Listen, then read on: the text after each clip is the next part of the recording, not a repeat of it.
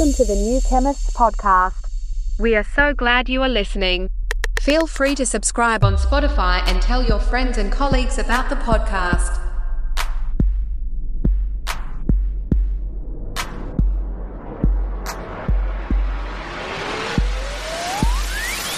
Welcome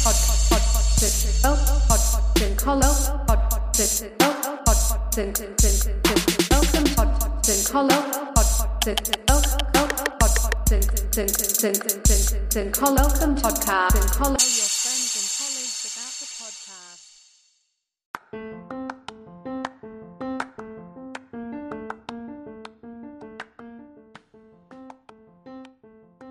Welcome to the New Chemist Podcast.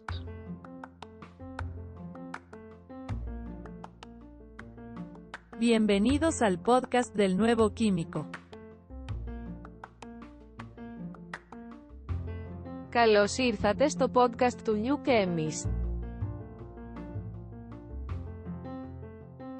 Welkom bij de podcast van The New Chemist.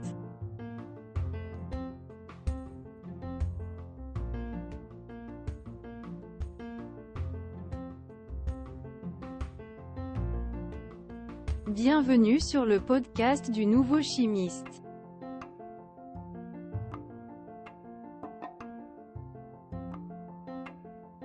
Bem-vindo ao podcast do Novo Químico. Welcome to the New Chemist Podcast.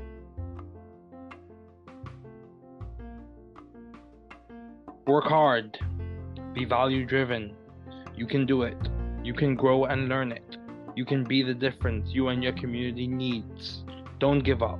We are here rooting and cheering for you. Don't give up.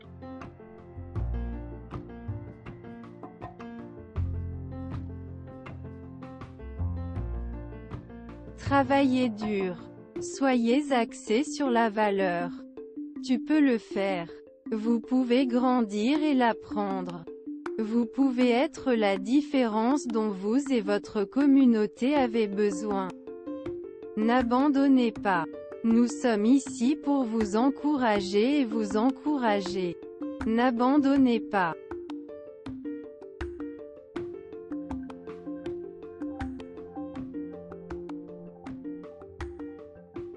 Trabalhar duro. Seja orientado por valores. Você consegue. Você pode crescer e aprender.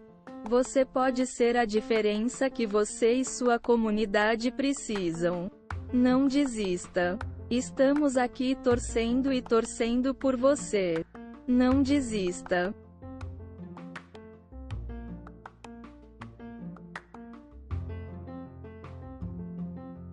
Δούλεψε σκληρά. Να οδηγείτε στην αξία. Μπορείς να το κάνεις. Μπορείτε να μεγαλώσετε και να το μάθετε.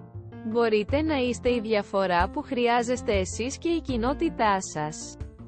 Μην τα παρατάς. Είμαστε εδώ για να σας ζητοκραυγάσουμε.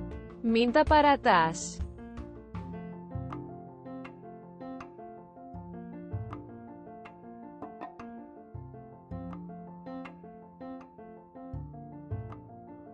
Trabaja duro.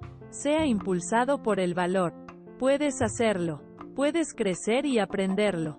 Usted puede ser la diferencia que usted y su comunidad necesitan. No te rindas, estamos aquí animándote y animándote. No te rindas.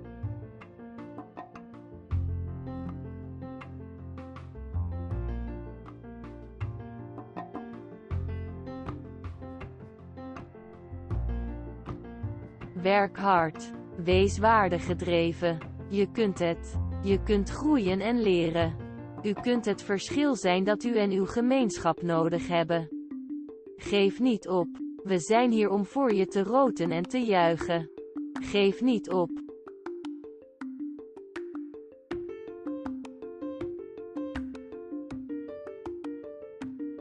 Work hard. Be value driven. You can do it. You can grow and learn it. You can be the difference you and your community needs. Don't give up. We are here rooting and cheering for you. Don't give up.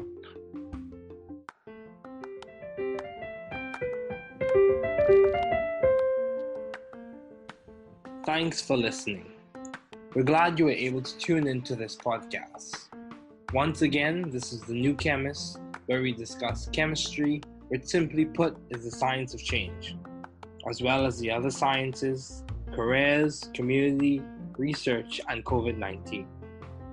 Thanks again for listening.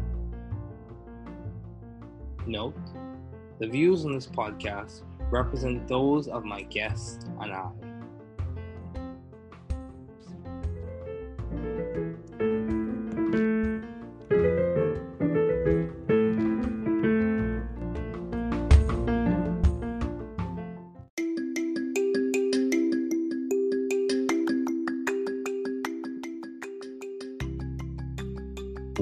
Welcome to the New Chemist Podcast. We're glad you're listening. Feel free to download this podcast on Google Podcasts, Apple Podcasts, Spotify, and a variety of other platforms.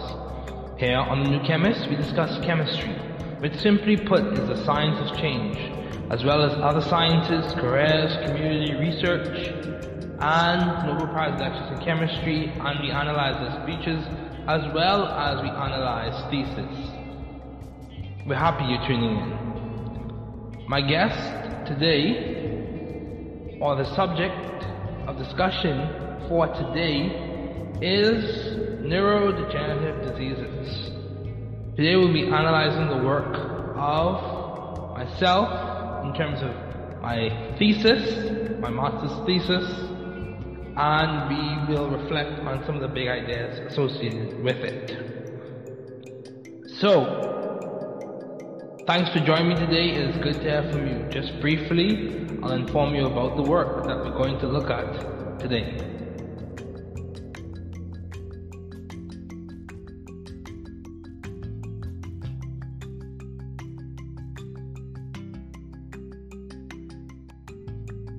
Okay, so grateful to have finished my thesis at IU.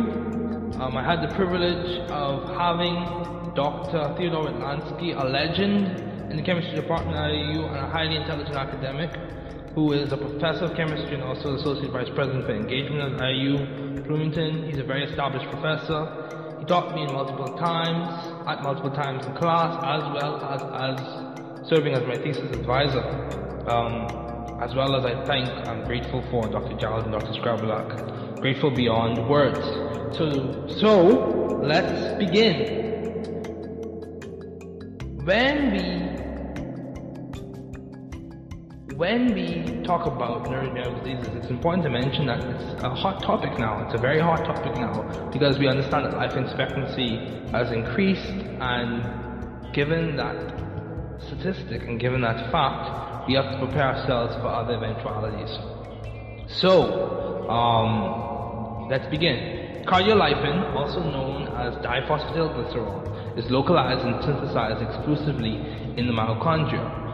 This glycerophospholipid was first characterized by Mary Pangborn and McFarlane in 1941. Presently, CL, cardiolipin, is considered a potential therapeutic target for several neurodegenerative diseases. Recent developments in the field of lipidomics indicate that the ratio of monolysocardiolipin to native cardiolipin is a valuable biomarker for diagnosing neurodegenerative diseases such as Barr syndrome.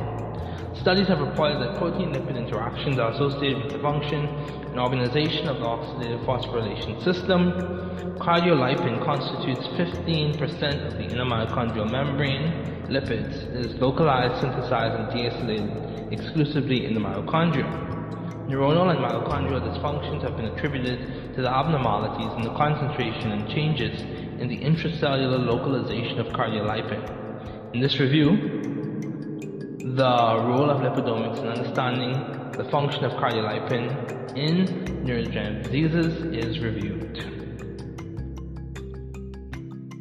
So there were several, I used a lot of abbreviations in my thesis, I went through a lot of abbreviations. We discussed things such as amyloid beta, amyloid beta precursor protein, um, 1-acyl dihydroxyacetone phosphate, Alzheimer's disease, adenosine diphosphate, 1-acyl glycerol 3-phosphate, acyl CoA lysocardiolipin acyl transferase, We discussed de novo when we reviewed a particular study.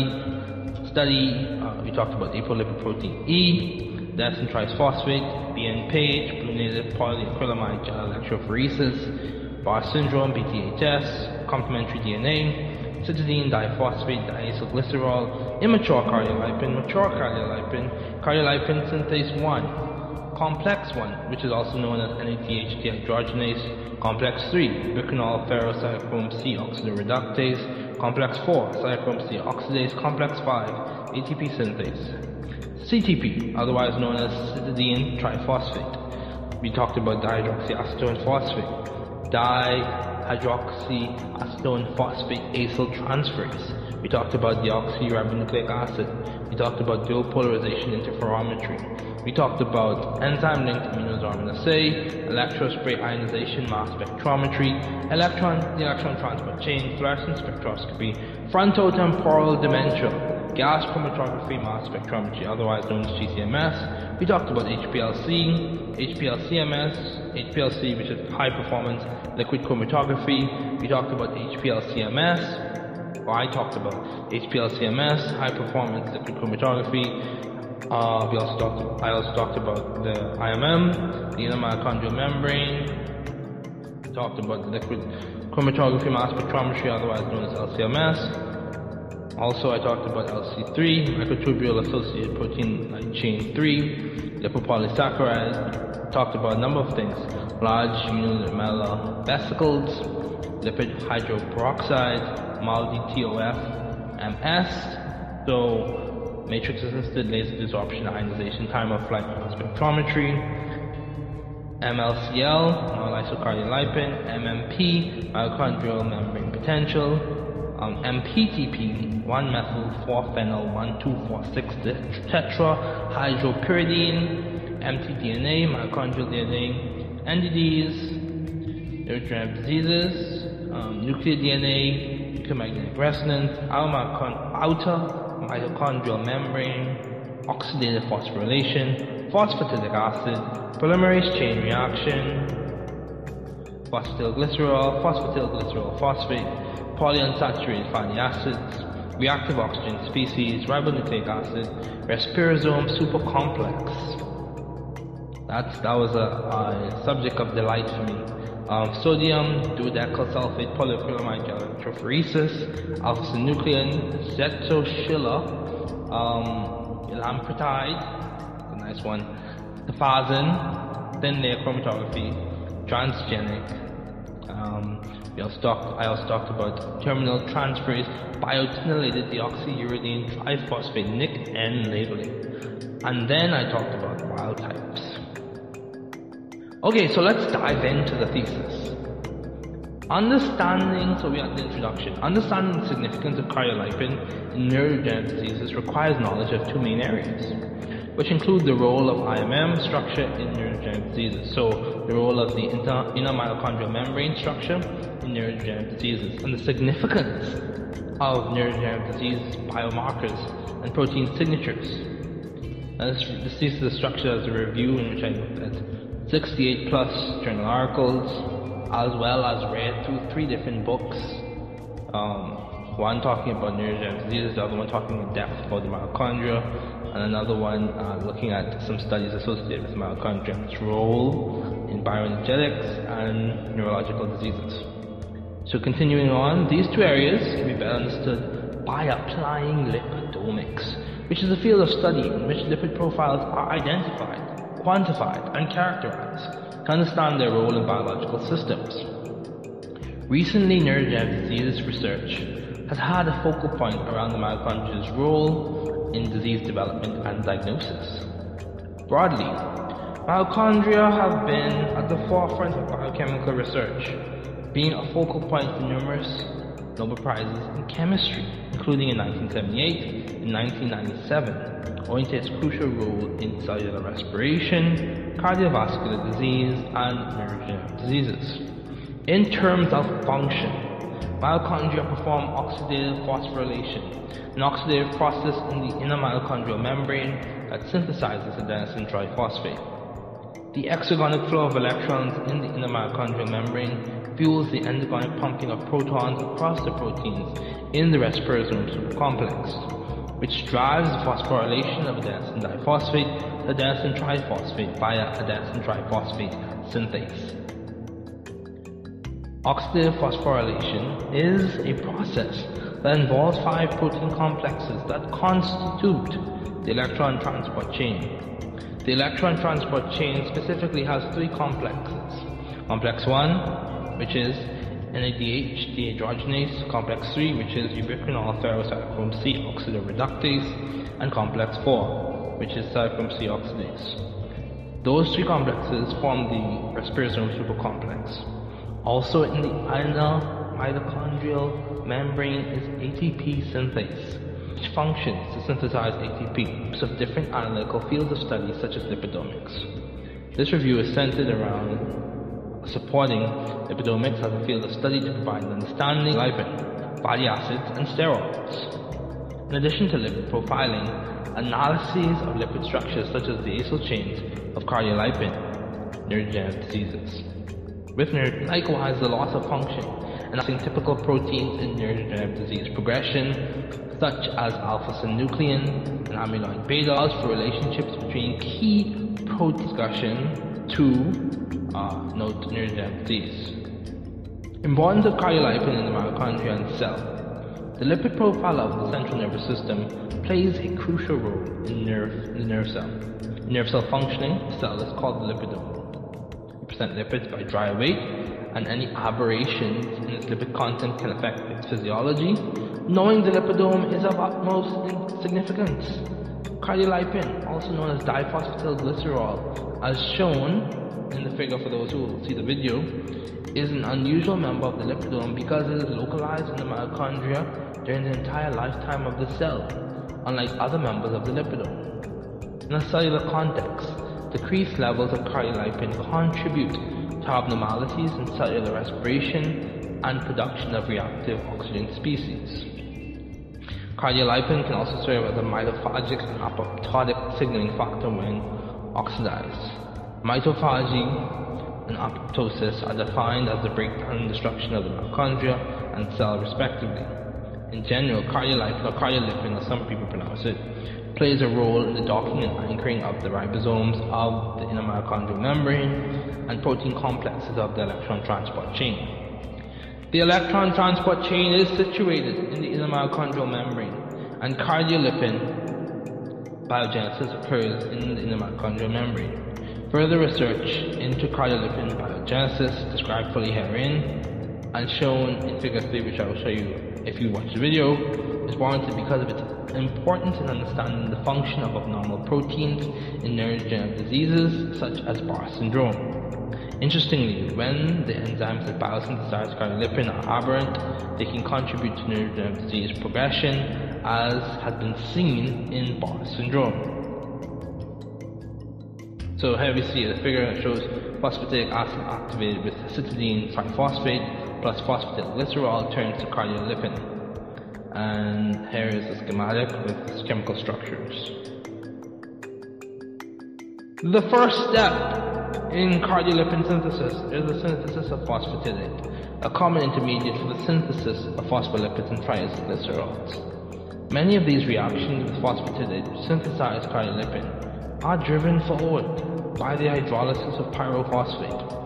Phosphatidate in mammalian cells is synthesized in the endoplasmic reticulum and the outer mitochondrial membrane.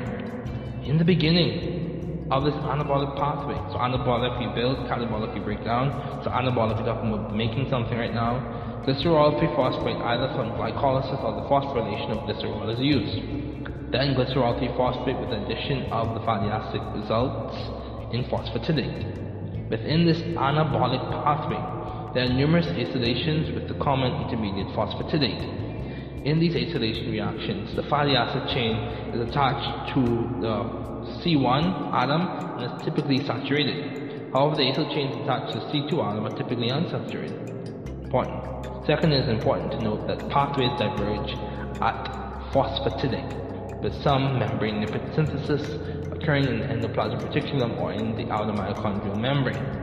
Third, in this anabolic pathway, one of the reactants either phosphatidic acid or the alcohol, shown in the in figure 3a. If you look, you can see figure 3a has to be activated and is substrate dependent. Specifically for the activated phosphatidic acid, the pathway starts with the reaction of phosphatidate with cytidine triphosphate that forms an activated cytidine diphosphate diacylglycerol, which is known as yeah, CDP-DAG. Then the activated phosphatidyl unit in cytidine diphosphate diacylglycerol reacts with a hydroxyl group of phosphatidylglycerol via cardiolipin synthase, as seen in figure 3b. There we go. To form a phosphodiester linkage, and the resulting product is cardiolipin. So that's the cardiolipin synthesis just discussed. The last step primarily using cardiolipin synthase.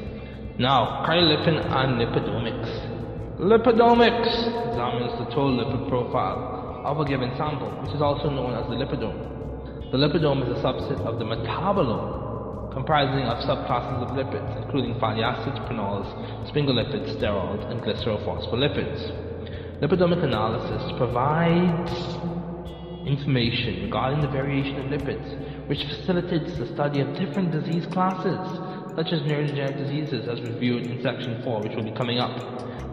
For example, Parkinson's disease has been associated with aberrations in a spectrum of lipid pathways in the nervous system, some of which may be related to cardiolipin dysfunction. Hence, the study of cardiolipin dysfunction via lipidomics improves the ability of researchers to further understand the future outcomes of specific phenotypes in neurodegenerative disease diagnosis and development. Now, disease overviews. In the neurodegenerative diseases that are reviewed in section 4, namely Alzheimer's disease, Parkinson's disease, and Bar syndrome, structural or concentration changes in cardiolipin phenotypes are simulated in murine models, so mouse models, in many of the studies. These simulated neurodegenerative disease phenotypes provide an empirical basis to relate cardiolipin changes to neurodegenerative diseases as potential risk factors for neurodegenerative disease development and diagnosis. So let's talk about Alzheimer's disease. Alzheimer's disease is a neurodegenerative disease that progresses gradually with worsening states of cognitive function, example memory loss, over time. There are three features of Alzheimer's disease that are relevant within the context of this review. First, Alzheimer's disease is a primary form of dementia with the World Health Organization.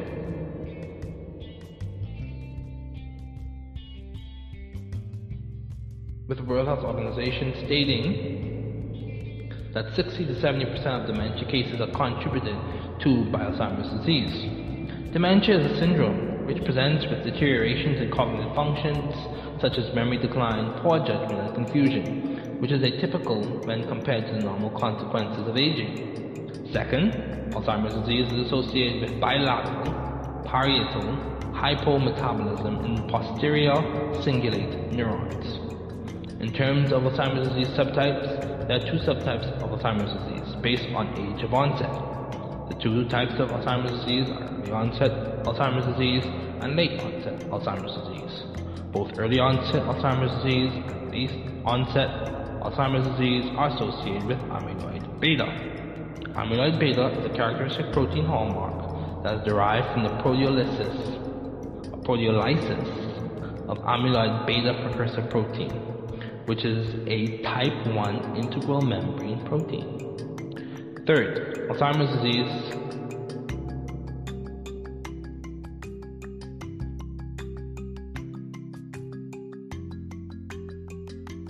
So, let's see Let's continue on with the discussion.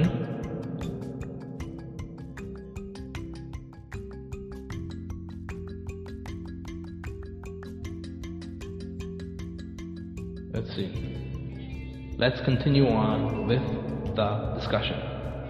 So let me pull it up.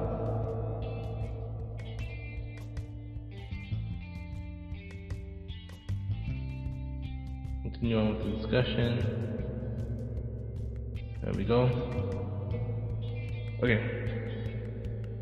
So, Third, Alzheimer's disease has specific mutations and symptoms associated with its subtypes. Early onset Alzheimer's disease and late onset Alzheimer's disease. Early onset Alzheimer's disease is characterized by six different missense mutations in amyloid beta precursor protein, while five missense mutations are associated with amyloid beta precursor protein in familial Alzheimer's disease. However, late onset Alzheimer's disease accounts for 90% of Alzheimer's disease cases. It is noted that susceptibility to late onset Alzheimer's disease is associated with genes for apolipoprotein E and amyloid beta precursor protein. In terms of symptoms, amyloid, in terms of symptoms, Alzheimer's disease presents with a variety of symptoms such as age-related memory impairment, episodic memory loss, and disproportionate episodic memory decline. This episodic memory decline begins in the medial and temporal regions of the brain, and then as the disease progresses, it affects the visuospatial, language, and executive functions of the brain. In terms of diagnosis and patient sample analysis for Alzheimer's disease, the cerebrospinal fluid measures the total amyloid beta protein and tau protein concentrations, which provides insights into amyloid into Alzheimer's disease progression in patients. Let me read that again. In terms of diagnosis and patient sample analysis for Alzheimer's disease, the cerebrospinal fluid measures the total amyloid beta protein and tau protein concentrations, which provides insights into Alzheimer's disease progression in patients. So Keller et al. and Mangadelli et al. Reported Alzheimer's disease to be characterized by specific protein signatures, including amyloid beta plaques, which accumulate in the brain during late onset Alzheimer's disease. Another hallmark of Alzheimer's disease is the formation of neurofibrillary tangles from hyperphosphorylated tau protein. Although there is no direct mechanism known at this time, Keller et al. notes that there are indirect pathway mechanisms that trigger lipid aberrations. Further in this review, I suggest that cardiolipin and apolipoprotein E are significant within the context of amyloid beta pathology. First, cardiolipin when externalized by microtubule-associated protein light chain 3, otherwise known as LC3, functions as a mitophagic signal and inhibits and so it functions first cardiolipin when externalized by microtubule-associated protein light chain 3 functions as a mitophagic signal and mitophagy inhibits amyloid beta and tau pathology.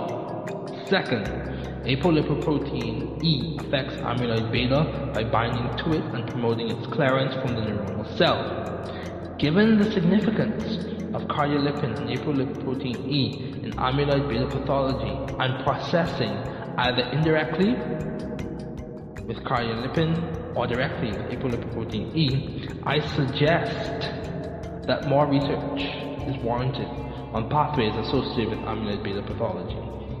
Specifically, more research is warranted on apolipoprotein E mediated amyloid beta clearance and on amyloid beta pathology inhibited by mitophagy that is induced by cardiolipin externalization via microtubule associated protein light chain 3. Furthermore, Keller et al. shows the importance of interpreting the lipid profiles in mitochondrial diseases, and with this understanding, concentration changes in cardiolipin in the brain are suggested to act as a diagnostic risk factor in neurodegenerative diseases such as Alzheimer's disease. This functioning as a diagnostic risk factor, as outlined in the Bar syndrome section of this paper, of this review, currently is known for Bar currently is known. So this functioning as a diagnostic risk factor as outlined in the Bar syndrome section of this paper. Um, note that Bar that CL chain abnormalities serve as a standard diagnostic risk factor for Bar syndrome.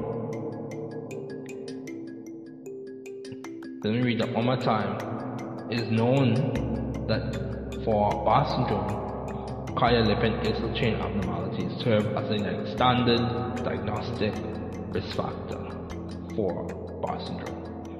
So the association of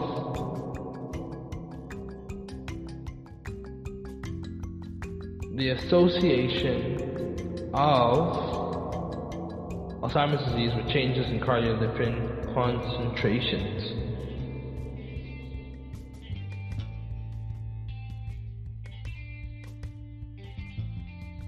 Montero Cardoso et al. investigated the role of cardiolipin in mitochondria with an experimental model of Alzheimer's disease using lipidomics. The methods Montero Cardoso et al. used involve high performance chromatography, Western blot, spectrophotometry, lipid extraction and quantification using a phosphorus assay. Finally, separation of the phospholipid classes and quantification was done using high performance liquid chromatography mass spectrometry. Specifically, Montero Cardoso et al. used the lipid profiles of three-month-old non-transgenic mice and compared those with alpha-synuclein gene knockout mice. Montero Cardoso et al. reported the separation and quantification of phospholipid classes using high-performance liquid chromatography mass spectrometry and electrospray ionization mass spectrometry. Also, Montero Cardoso et al. reported a decrease in cardiolipin concentration in Alzheimer's disease mouse models. The key finding these scientists reported was that synaptic mitochondrial defects, along with aberrations in cardiolipin profile, represent key indicators for the development of Alzheimer's disease. Furthermore, Montero Cardoso et al. reported the dysfunction of synaptic mitochondria and energy depletion associated with a loss of lipid asymmetry contribute to amyloid beta accumulation and cellular dysfunction. Let me read that again. The key finding these scientists reported was that the synaptic mitochondrial defects, along with aberrations in cardiolipin profile, represent key indicators for the development of Alzheimer's disease. Furthermore, Montero Cardoso et al. reported that the dysfunction of synaptic mitochondria and energy depletion associated with the loss of lipid asymmetry contribute to am- amyloid beta accumulation and cellular dysfunction.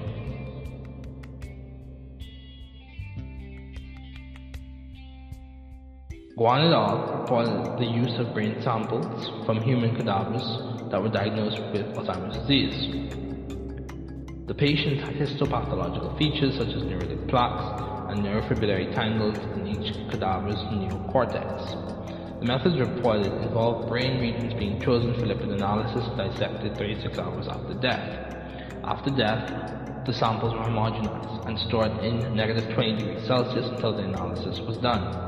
Moreover, Guan et al. used high-performance liquid chromatography and ultraviolet absorption spectroscopy to extract and quantify the lipid profiles from the brains of human cadavers with Alzheimer's disease via the Folch method. The Folch method is a type of lipid extraction technique based on the distribution of lipids in a two-phase mixture of methanol and chloroform, which breaks the hydrogen bonds between the lipids and proteins. The data obtained using high-performance liquid chromatography was monitored at 205 nanometers and each peak was collected and checked for purity. Likewise, the cardiolipid content was reported to be independent of the postmortem time of the cadavers with Alzheimer's disease. For the cadavers with Alzheimer's disease, the regions of the brain were chosen based on the regions that were severely affected morphologically by Alzheimer's disease. The overall experiment design centered around analyzing the cardiolipin content based on the region of the brain in the cadavers with Alzheimer's disease and the type of acyl chain within the cardiolipin molecule.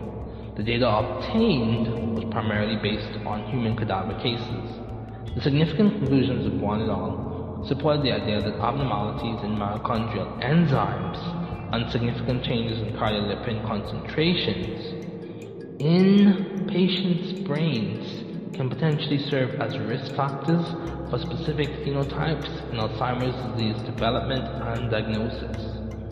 The significant conclusions of Guan et al. supported the idea that abnormalities in mitochondrial enzymes and significant changes in cardiolipin concentrations in patients' brains can potentially serve as risk factors for specific phenotypes in Alzheimer's disease development and diagnosis.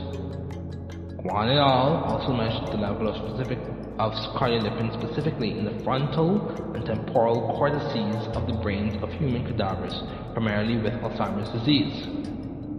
Additionally, the major finding was reported as a statistically significant decrease of cardiolipin that contained the polyunsaturated fatty acids, which was in the temporal cortex of human cadavers with Alzheimer's disease.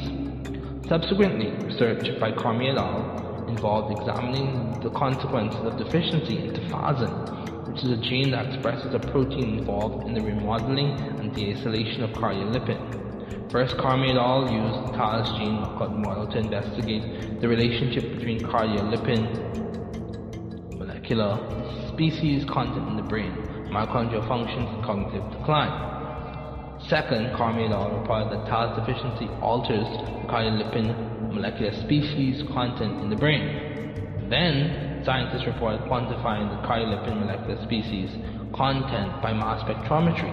So they reported quantifying the cardiolipin molecular species content by mass spectrometry in the analysis.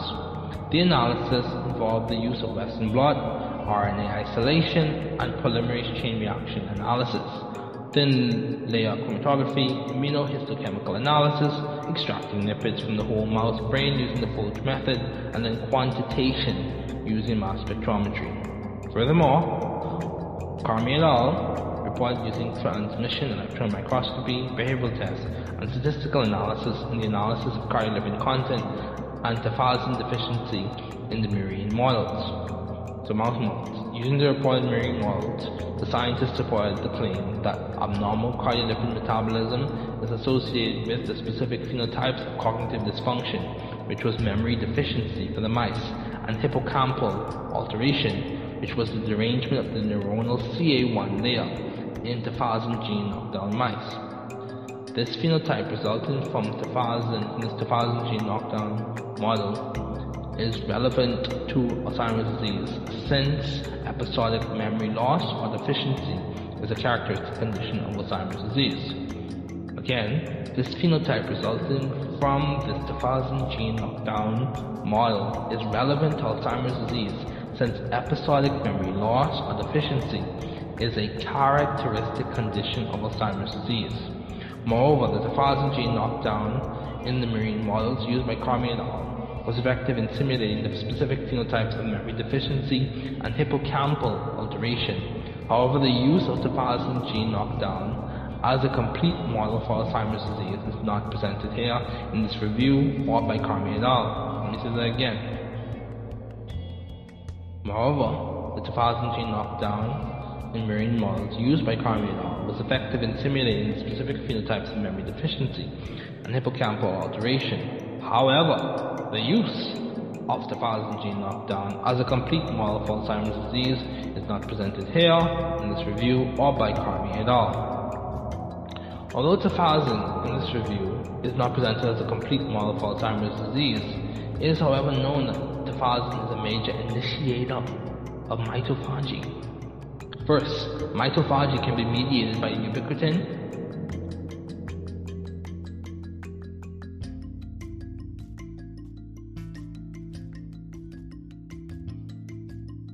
First, mitophagy can be mediated by ubiquitin or receptor-mediated pathways, which include lipid-mediated mitophagy. Second, mitophagy is studied to inhibit amyloid beta and tau pathology. Third, it is known that amyloid beta pathology is characteristic of Alzheimer's disease. Hence, I suggest that the aforementioned findings further support the use of tafazin gene knockdown model in mice. Use of a tafazin gene knockdown model in mice, as seen in Carmi et al., as beneficial in understanding the relationship between amyloid beta pathology and Alzheimer's disease. Also, I suggest that more research is warranted on the relationship of Alzheimer's disease diagnosis and development with tafazin and the relevance of cardiolipin remodeling via tafazin in the development and diagnosis of Alzheimer's disease. Again, hence I suggest that the aforementioned findings further support the use of a tafazin gene knockdown model in mice, as seen in Carmi et al., as beneficial in understanding the relationship between amyloid beta pathology and Alzheimer's disease. Also, I suggest that more research is warranted on the relationship of Alzheimer's disease diagnosis and development with tafazin, and the relevance of cardiolipin remodeling via tafazin in, in the diagnosis and development of Alzheimer's disease. The association between the specific phenotypes of memory decline and abnormal cardiolipin metabolism mentioned earlier was deduced from marine models with the FASN gene knockdown. Additionally, Carmi et al. reported structural abnormalities as well. Carmi et al. reported that cardiolipin with polyunsaturated fatty acid chains decreased, but cardiolipin with shorter fatty acid fatty acyl chain, approximately 18 carbons, increased in the marine models that were studied. The tafazin gene expresses an enzyme that reacylates monolysocardiolepin to produce cardiolipin. That's what we're talking about. This reacylation is significant as cardiolipin when appropriately acylated,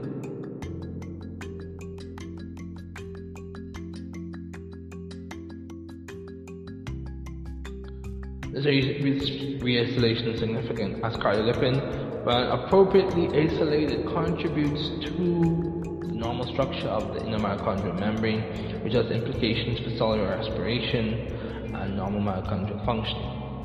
Carmida reported that the TAS deficiency, so tafazin deficiency in the brain, significantly decreased the total cardiolipin level and increases monolysocardiolepin levels. These scientists also reported observing that tafazin deficiency in the brain resulted in altered mitochondrial respiration, elevated reactive oxygen species products, and deficiencies in memory. The association of tafazin deficiency and phospholipid, example cardiolipin, content in the brain provided Carmi et an empirical basis of understanding cardiolipid content and specific phenotypes in neurodegenerative diseases, diagnoses, and development.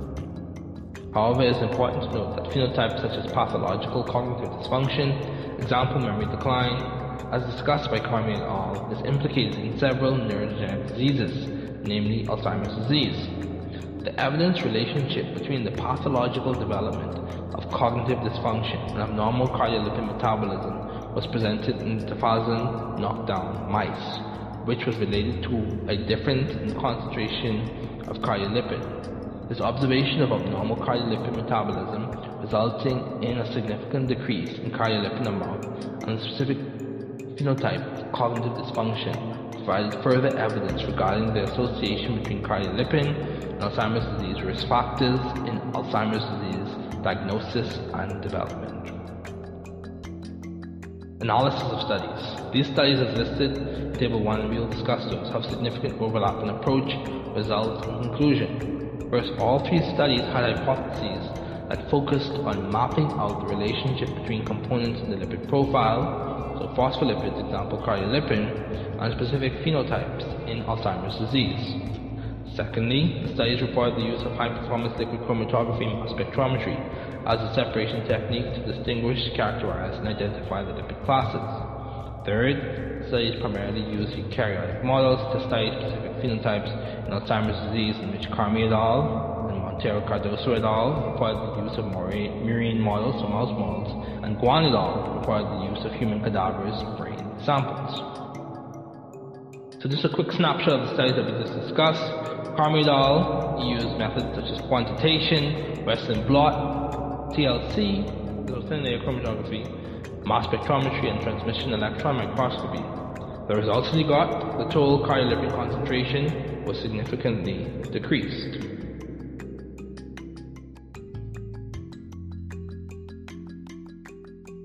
In tafazin gene knockdown mice, models are seen decreases in cardiolipin species 20 to 80%, mostly in long-chain polyunsaturated fatty acids. Conclusions Carmi et al. In the TAS gene knockdown marine model, cardiolipin with polyunsaturated fatty acids decreased significantly, and cardiolipin with shorter length fatty acyl chains, approximately 18 carbons, increased significantly. So, Montero al. snapshot methods. He used quantification using HPLC, mass spectrometry, so high performance liquid chromatography mass spectrometry. The results he got, there was a decrease in the relative abundance of cardiolipin. In conclusions, cardiolipin concentration decreases in Alzheimer's disease mice models. So snapshot of all. High performance chromatography and ultraviolet spectroscopy were the methods I used. The results we got, were there were decreases in cardiolipin concentration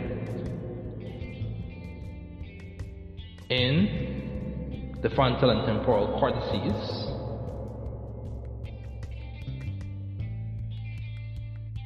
And the conclusions that he got, the conclusion that he got was cardiolipin concentration changes in patients with Alzheimer's disease as observed from general result in guanidol, and both increases for cardiolipin with short is carmidol. With studies outlined the complete disease model for Alzheimer's disease in animals was not presented here. However, these findings provide insights for further investigations on the role of cardiolipin in neurodegenerative disease research.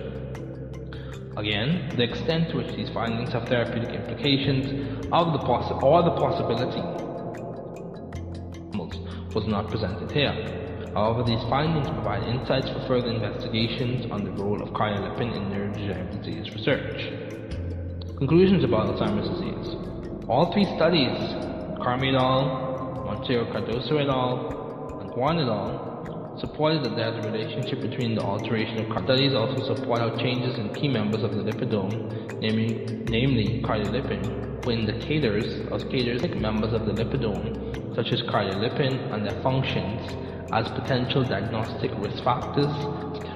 In 2021, Rome et al. Reported that Parkinson's disease develops in patients due to the accumulation of alpha-synuclein forming inclusion to causative gene involved in the early onset of familial Parkinson's disease characterized by five also considered to be involved Alzheimer's disease.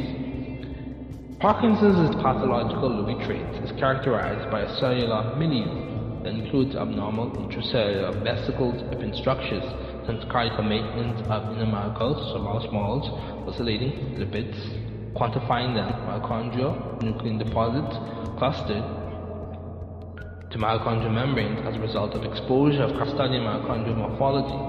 Binding were also performed. Several key findings were noted, demonstrated aberrations in alpha-synuclein protein.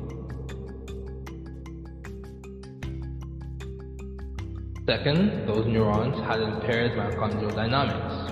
In those neurons, cardiolipid alpha-synuclein gene mutations demonstrated aberrations with alpha-synuclein protein structure.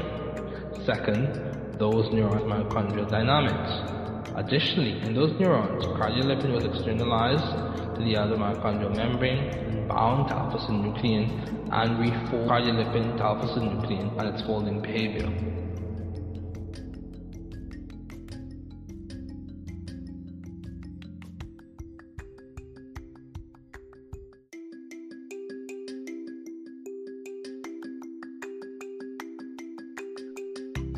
The scientists reported mimicking the mitochondrial membrane using the cardiolipin that was present in large unilamellar vesicles with alpha-synuclein. They also reported that the cardiolipin exhibited an affinity for and exhibited interactions with the wild-type and mutant alpha-synuclein monomers. These interactions were between cardiolipin and alpha-synuclein monomers. With that noted, these interactions between cardiolipin and alpha-synuclein monomers contributed to the refolding of alpha-synuclein. In short, the results from the murine models supported that changes in cardiolipin structure for the Parkinson's disease murine models were associated with cellular oxidative stress and affected alpha-synuclein monomers. Parkinson's disease models were also used by Song et al., who reported the induction of Parkinson's disease murine models via 1-methyl-4-phenyl-1,2,4,6 tetrahydropyridine, otherwise known as MPTP, which resulted in oxidative stress and mitochondrial dysfunction. In addition, Song et al. reported using ANOVA, which is analysis of variance, and that is a statistical method that separates observed variance data into different components to use for additional tests. Song et al. also reported using immunostaining and confocal microscopy and he reported, al. reported that an upregulation of both the acyl chain CoA excuse me, he reported that an upregulation of both the acyl CoA lysocardiolipin acyl transferase 1, ALCAT1 mRNA, and the protein expression. Those were observed. This finding that ALCAT1 isolation and remodeling Western blot staining can cause induced neurotoxicity in table 2, which we'll discuss. Alpha synuclein stability gene knockouts for seen in which were based on the premise that the electron transport chain So in Chico et al., the methods to use, or the methods they used, reported were extraction and quantification ETC, emission electron micrographs, binding results that they got, response to cellular stress, oxidative stress, Western blot, immunostaining and confocal microscopy. Results that they got, upregulated ALCAT1, mRNA, lysocardiolipin acyltransferase 1 to ALCAT1 is strong in these results been implicated in the pathogen catalyzed by the pathological remodeling of cardiolipin. These studies outlined possibilities and needs for further investigation with coupling gene deletion and chemical. These required findings indicate the role of potential therapeutics that affect not only the enzymes in the respiratory supercomplex, but also molecules that may complement improving inner mitochondrial membrane integrity and the stability of proteins such as alpha-synuclein, which is a hallmark protein signature in Parkinson's disease. So conclusions regarding cardiolipin in Parkinson's disease. The findings by Chico et al., Ryan et al., and Song et al. using lipidomics supported the role of cardiolipin as a significant phospholipid in the mitochondrial membrane. Also, the findings indicated that structural changes in cardiolipin isolation can potentially be biomarkers of neurodegenerative diseases or co-indicators of specific neurodegenerative disease phenotypes such as cognitive impairment, motor deficit, or pathological issues associated with senescence. Let's read that again. The findings by Chico et al., Ryan et al., and Song et al using lipidomics support the role of cardiolipin as a significant phospholipid in the inner mitochondrial membrane. Also, the findings indicated that structural changes in cardiolipin acylation can potentially be biomarkers of neurodegenerative diseases or co-indicators of specific neurodegenerative disease phenotypes such as cognitive impairment, motor deficits, or pathological issues associated with senescence. So let's talk about Barr syndrome. Barr syndrome is a cardiomyopathic disease and is described as one of the first human diseases has implicated cardiolipin remodeling issues as causal in Barr syndrome progression. Barr syndrome is a chromosome X-linked disease with myopathy and neutropenia. Typically, this disease is fatal in juvenile years due to cardiac failure and bacterial infection complications. In some instances, Barr syndrome is defined as a mitochondrial disorder and is isogenically mapped to the tafazin gene. The etiology in some cases has been tied to aberrations in the tafazin enzyme, which is a trans-acylase that is essential for the biosynthesis of cardiolipin. Frecken et al. Reported the incidence of defective remodeling of cardiolipin and phosphatidylglycerol in Barr syndrome patients. Using a patient sample size, n equals 5, and noting the electron transport chain complex deficiencies on a patient-by-patient basis. These scientists used fibroblast, fibroblast cell culture, lipid extraction using the Folch method, lipid scintillation count, and thin layer chromatography to separate the phospholipids. The key finding of the study was that fibroblasts from BTHS, so Barr syndrome patients, had reduced levels of cardiolipin and the phosphatidylglycerol and cardiolipin biosynthesis pathways were abnormal.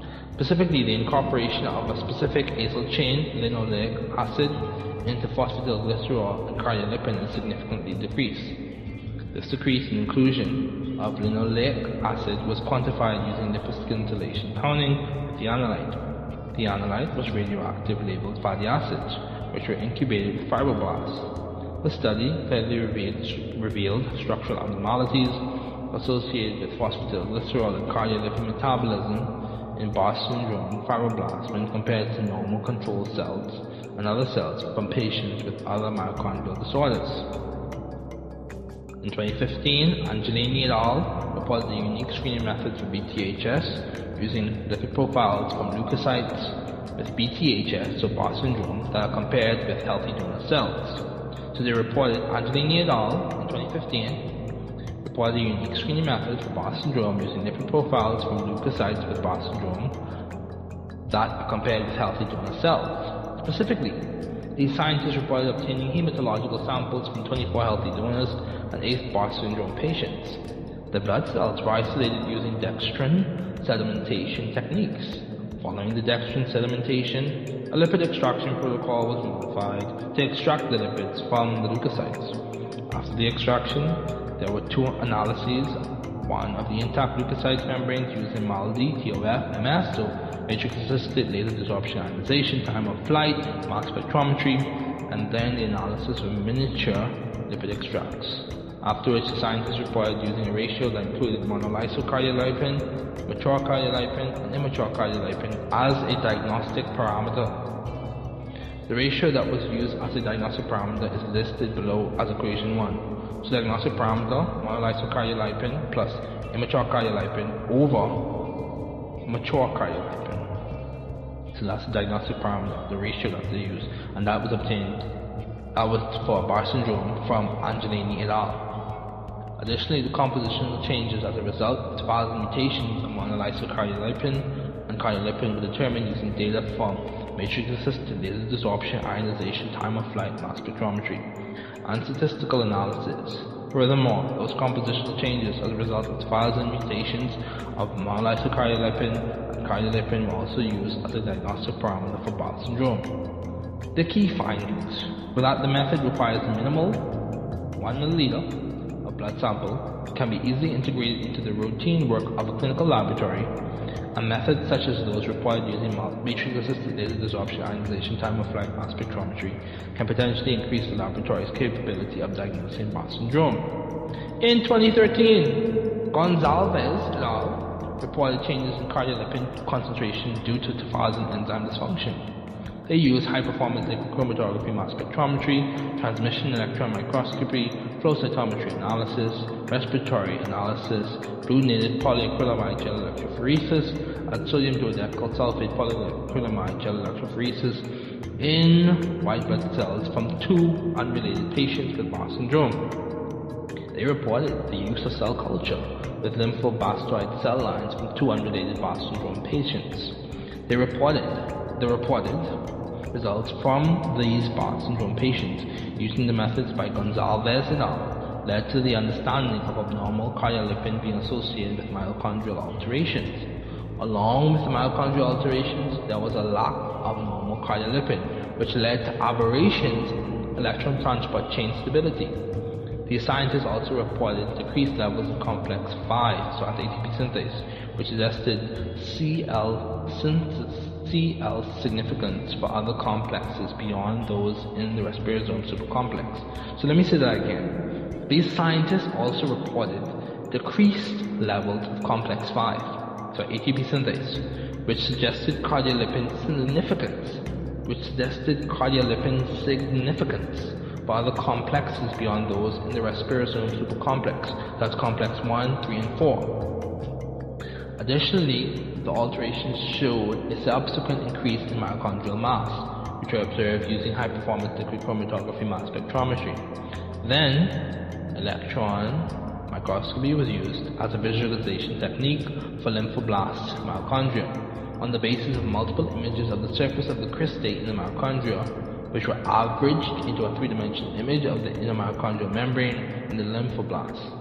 In conclusion, Gonzalez et al. provided new insights into the pathogenesis of Barth syndrome. These scientists emphasized the effects of tafazin gene mutations in cardiolipin structure, which is contained in the microdomains, in mitochondria and mitochondrial junctions, affecting the cell's apoptotic signaling.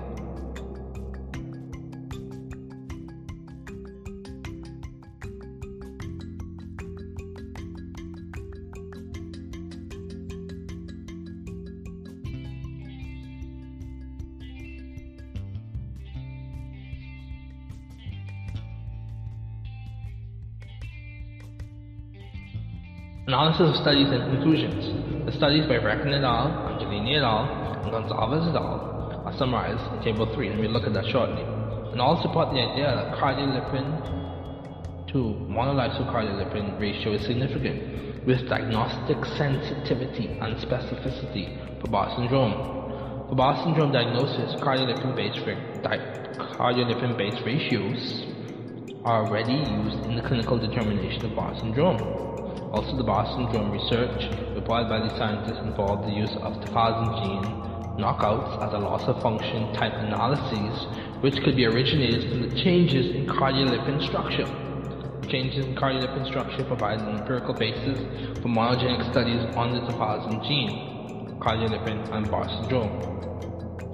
Specifically, gene knockouts compared with the wild-type murine models as well as studies with fibroblast and lymphoblastoid cell lines provide a basis for understanding how cardiolipin structure is affected by tafazin gene mutations. Along with reporting the effects of tafazin gene mutations, it was also reported how tafazin mutations led to downstream effects which are present in Barr syndrome affected organisms. Overall, these studies supported the fact that the technique used in Barr syndrome diagnosis involves the use of the monolysyl cardiolipin to cardiolipin ratio to provide diagnostic information. Let's do like a let's look at a snapshot of Barr syndrome cardiolipin.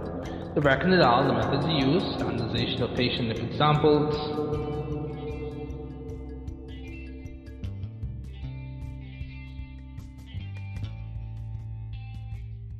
fibroblast cell culture, Fulch, lipid extraction and thin layer chromatography, and lipid scintillation counting. The results that they got, the scientists reported cardiolipin remodeling is strongly affected in fibroblasts from patients with Barr syndrome. The conclusions that the scientists reported cardiolipin levels are decreased and the remodeling is abnormal in fibroblasts from patients suffering with Barr syndrome. Angelini et al. Methods the scientists reported MALDI MS, so matrix assisted laser desorption ionization time of flight mass spectrometry and vector algebra for lipid analysis with leukocyte membranes. Results mass spectrometry data on cardiolipin can be used for syndrome diagnosis. Conclusions monolysis cardiolipin to cardiolipin obtained from MALDI time of flight, so we, that's the type of mass spectrometry, can be used as a diagnostic marker. So Gonzalez method scientists reported transmission electron microscopy, respiratory analysis, blue native polyacrylamide gel electrophoresis, sodium duodecyl sulfate, polyacrylamide gel electrophoresis, statistical analysis, and slow cytometry analysis. Flow cytometry analysis. Excuse me. And then uh, conclusions. CR remodeling occurs in marine BTHS models. CR remodeling occurs in marine BTHS models and result as a result of tobacco dysfunction. One more time.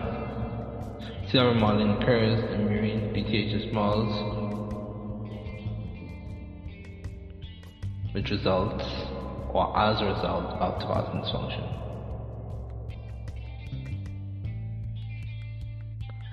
Okay. Analytical techniques used in lipidomics. Lipidomics involves the use of analytical techniques such as NMR, fluorescence spectroscopy, dual polarization interferometry, and in certain cases MS. So NMR is nuclear magnetic resonance spectroscopy.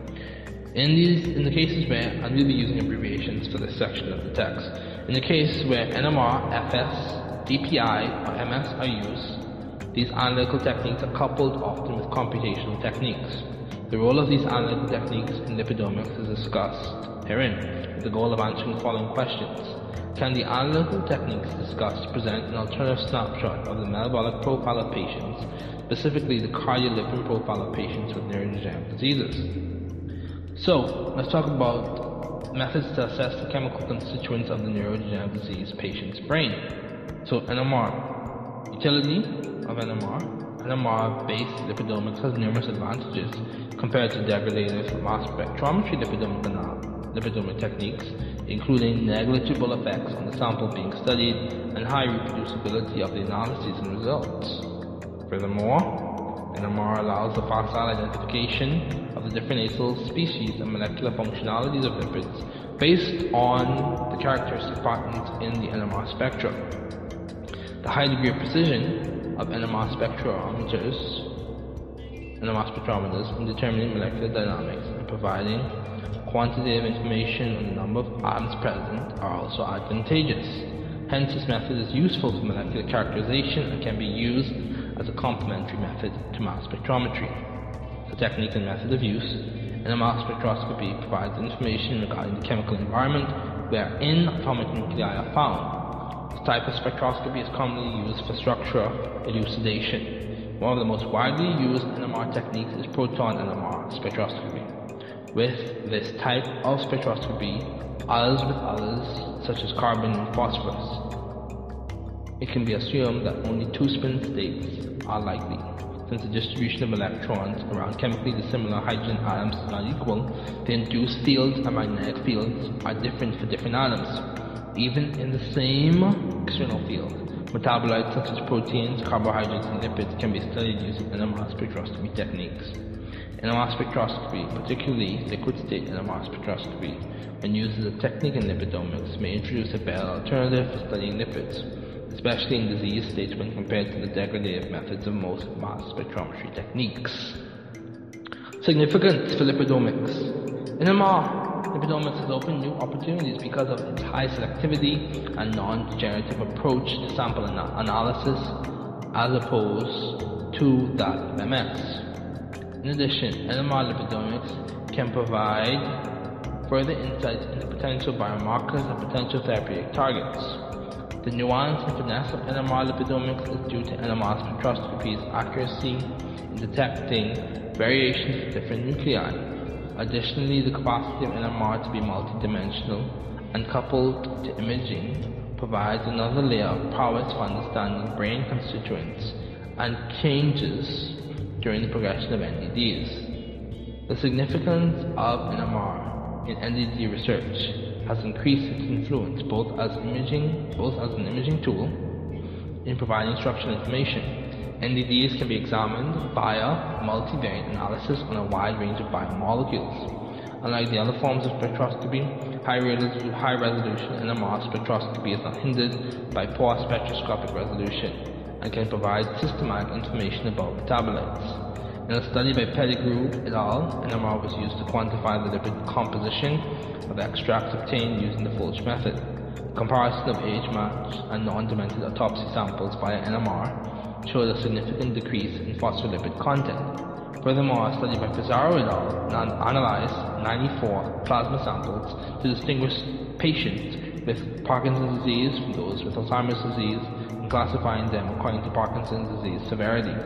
The technique used was considered optimal for differential diagnoses. So let's look at a snapshot of what we just discussed. Pettigrew et al.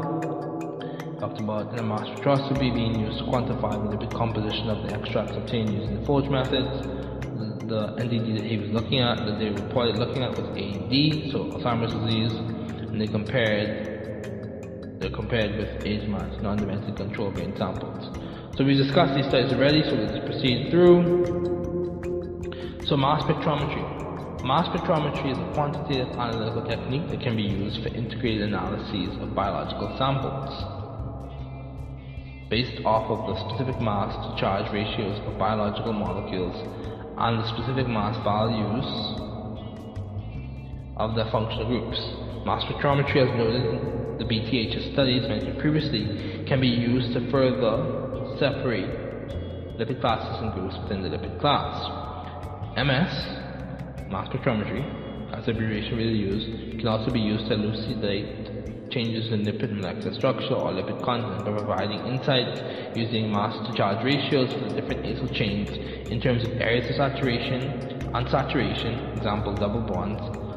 This was observed in several BTHS studies, the Barr syndrome studies, where the differences in CL structure were determined using mass spectrometry.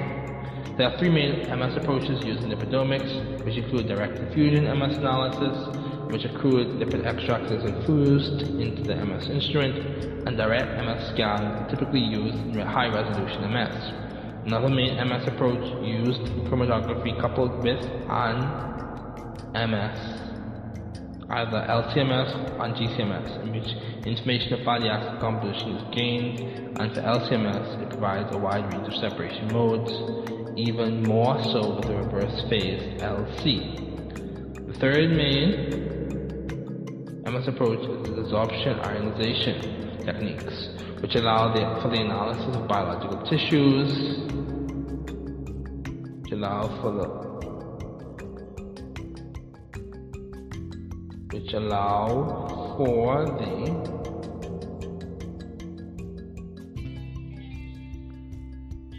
analysis of biological tissues and cells and provide information on the spatial distribution of individual molecules, including lipids, metabolites, and peptides. These techniques have a high degree of analytical sensitivity and specificity. MS is useful since the fragmentation of lipid molecules such as glycerol phospholipids results in selective separation, so shotgun MS and spatial distribution, absorption ionization techniques between lipid classes due to commonalities between fragments, which are common for lipid species belonging to the same class, since they frequently differ only in a mass difference of two daltons. Technique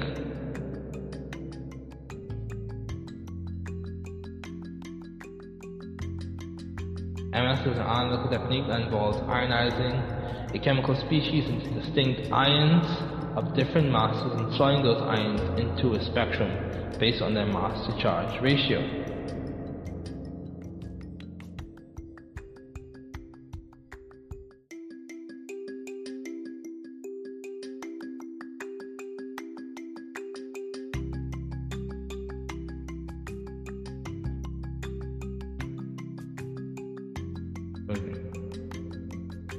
The purpose of the ionization period is to maximize the signal while minimizing space charge.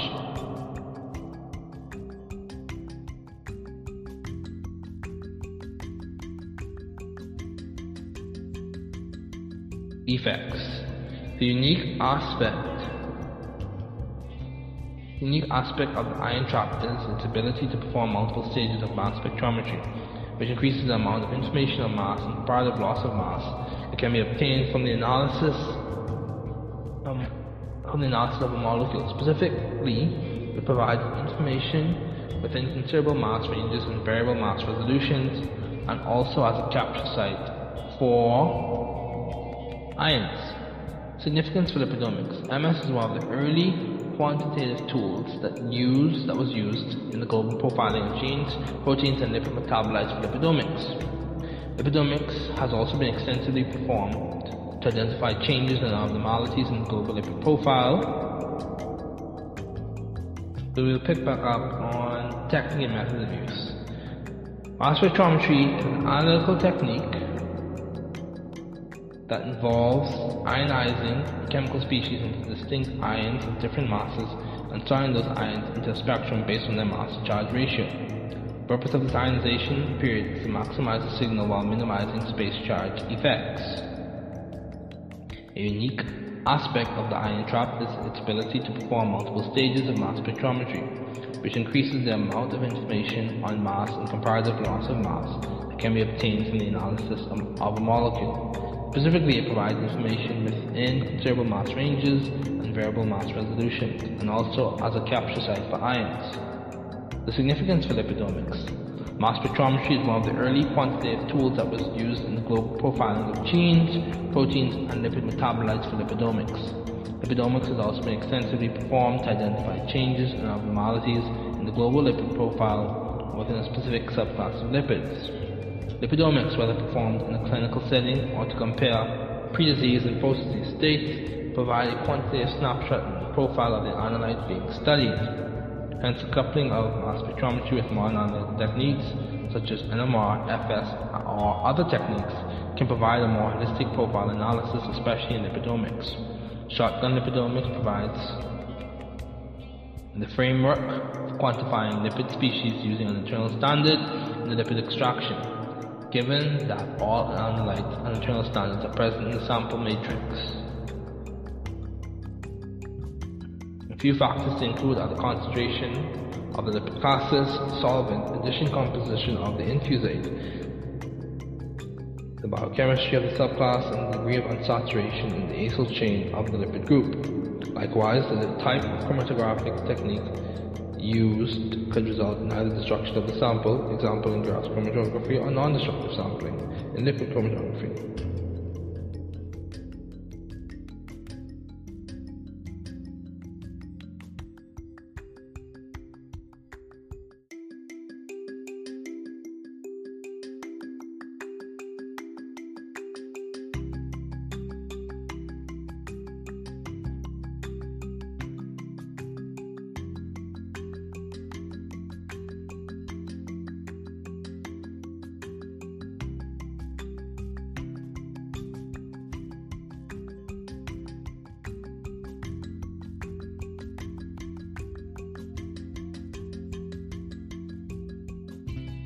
So there's more to discuss, there's more to more to dive into. If you want to get more of it, you can check the thesis out. It's published. Um, so we'll just conclude with talking about cardiolipin-based therapeutics. Neurodegenerative disease therapies can potentially use cardiolipin as a therapeutic target, as studies in sections 2 through 5 of this review presented. The importance of CL and its relationship with several of the hallmarks exhibited by NDDs. It has been reported and observed that NDDs exhibit similar underlying hallmarks, hallmarks such as protein, harmful protein accumulation, inflammation, oxidative stress, and mitochondrial dysfunction. Zetso et al. reported that there's a unique class of small mitochondrial-directed molecules known as Zetso-Schiller peptides. The SS peptides are synthetic tetrapeptides, which include SS31 shown in Figure 8. These cell-permeable tetrapeptides can capture electrons and selectively interact with cardiolipin stabilize crystal events. Once bound to cardiolipin, these peptides enter the heme environment of cytochrome C oxidase to promote the transfer to cytochrome C oxidase is complex 4 to promote the transfer of electrons and prevent the conversion of cytochrome C to a peroxidase. This transfer of electrons in turn promotes ATP synthesis, reduces ROS production, and inhibits CL peroxidation. Additionally, the inhibition of CL oxidation affects apoptotic activity as well as the structure and function of the mitochondrial RSC, so our respiratory supercomplex.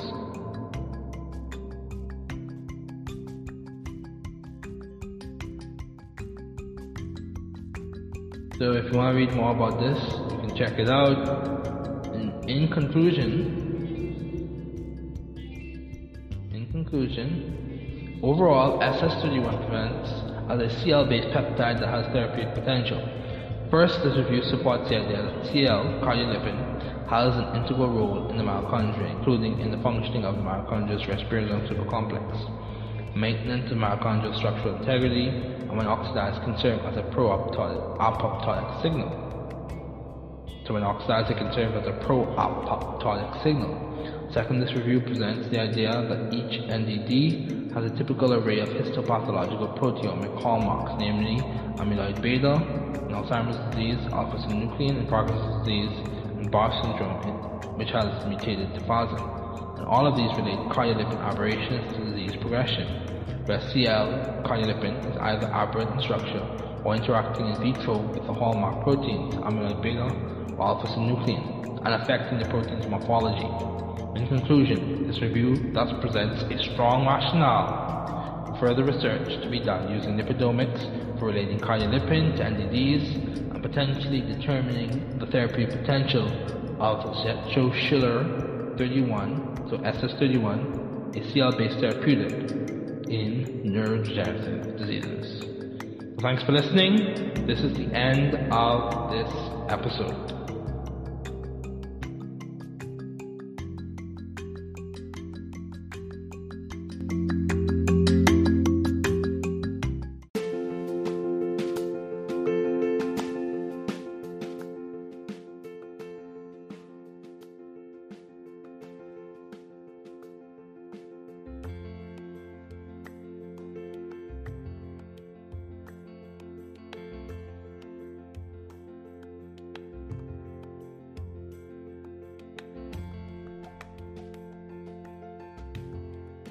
Comprensione della funzione della cardiolipina nelle malattie neurodegenerative.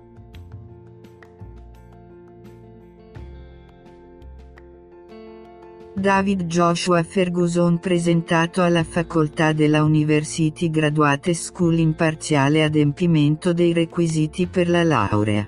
Maestro di Scienze. Presso il Dipartimento di Chimica.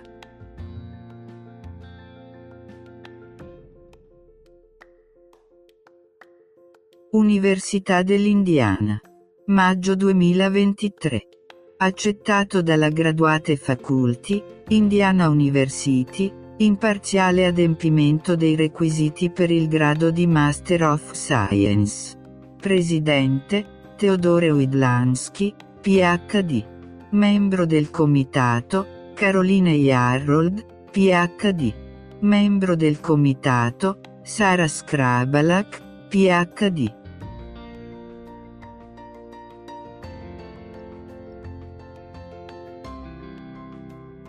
Copyright, simbolo copyright, 2022.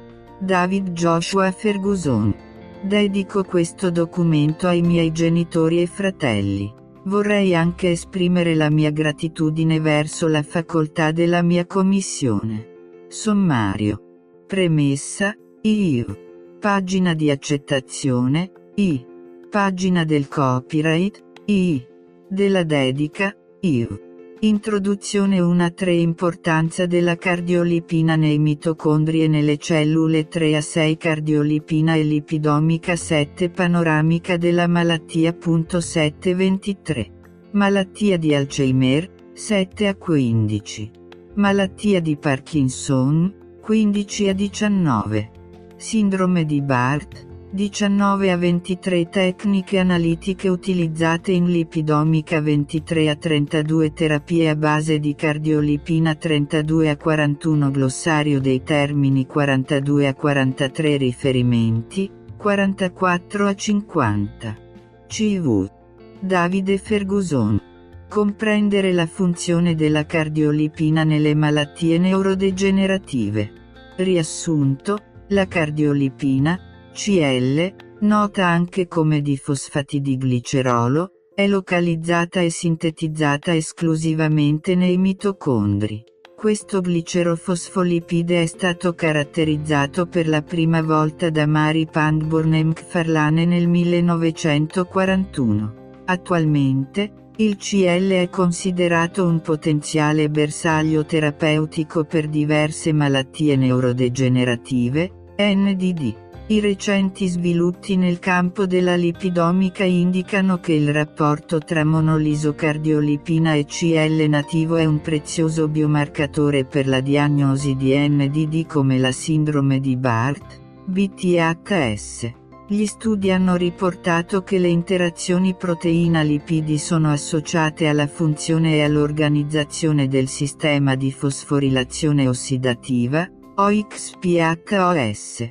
Cl costituisce il 15% dei lipidi della membrana mitocondriale interna, IMN. È localizzato, sintetizzato ed acilato esclusivamente nei mitocondri. Le disfunzioni neuronali e mitocondriali sono state attribuite ad anomalie nella concentrazione e cambiamenti nella localizzazione intracellulare di Cl. In questa tesi, Viene rivisto il ruolo della lipidomica nella comprensione della funzione del CL nelle NDD. Abbreviazioni ripetute. A. Amiloide. AP. Proteina precursore dell'amiloide. HDHAP. 1-acildidrossiacetone fosfato. AD. Morbo di Alzheimer.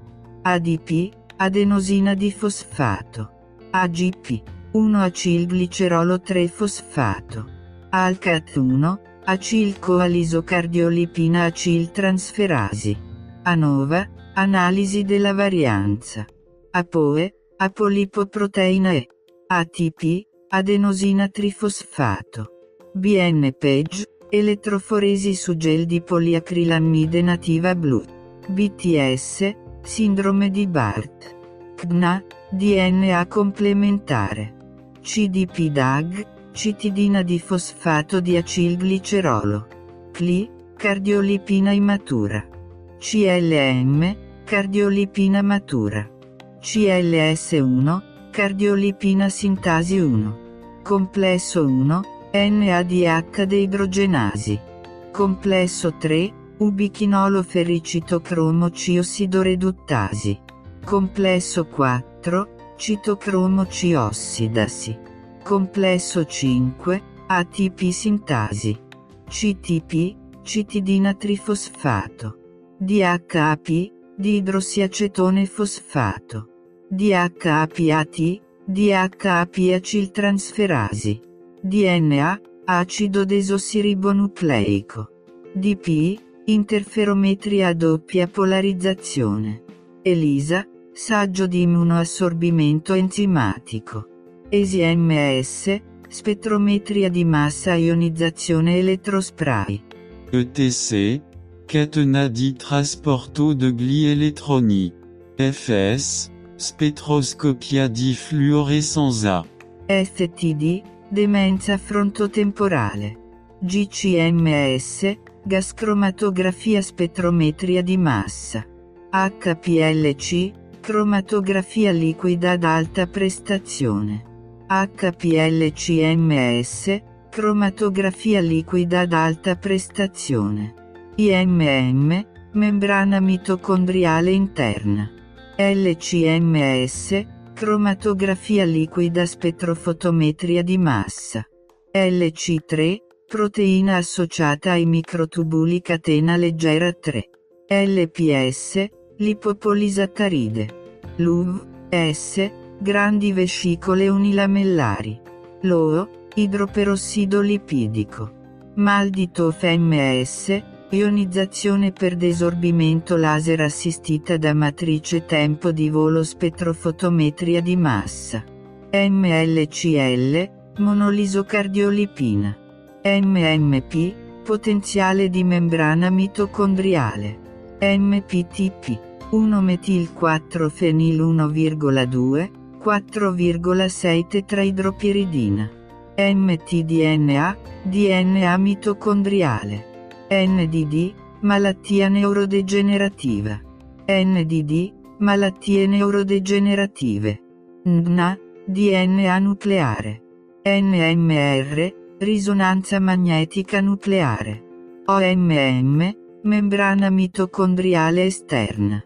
OXPHOS, fosforilazione ossidativa. PA, acido fosfatidico. PCR,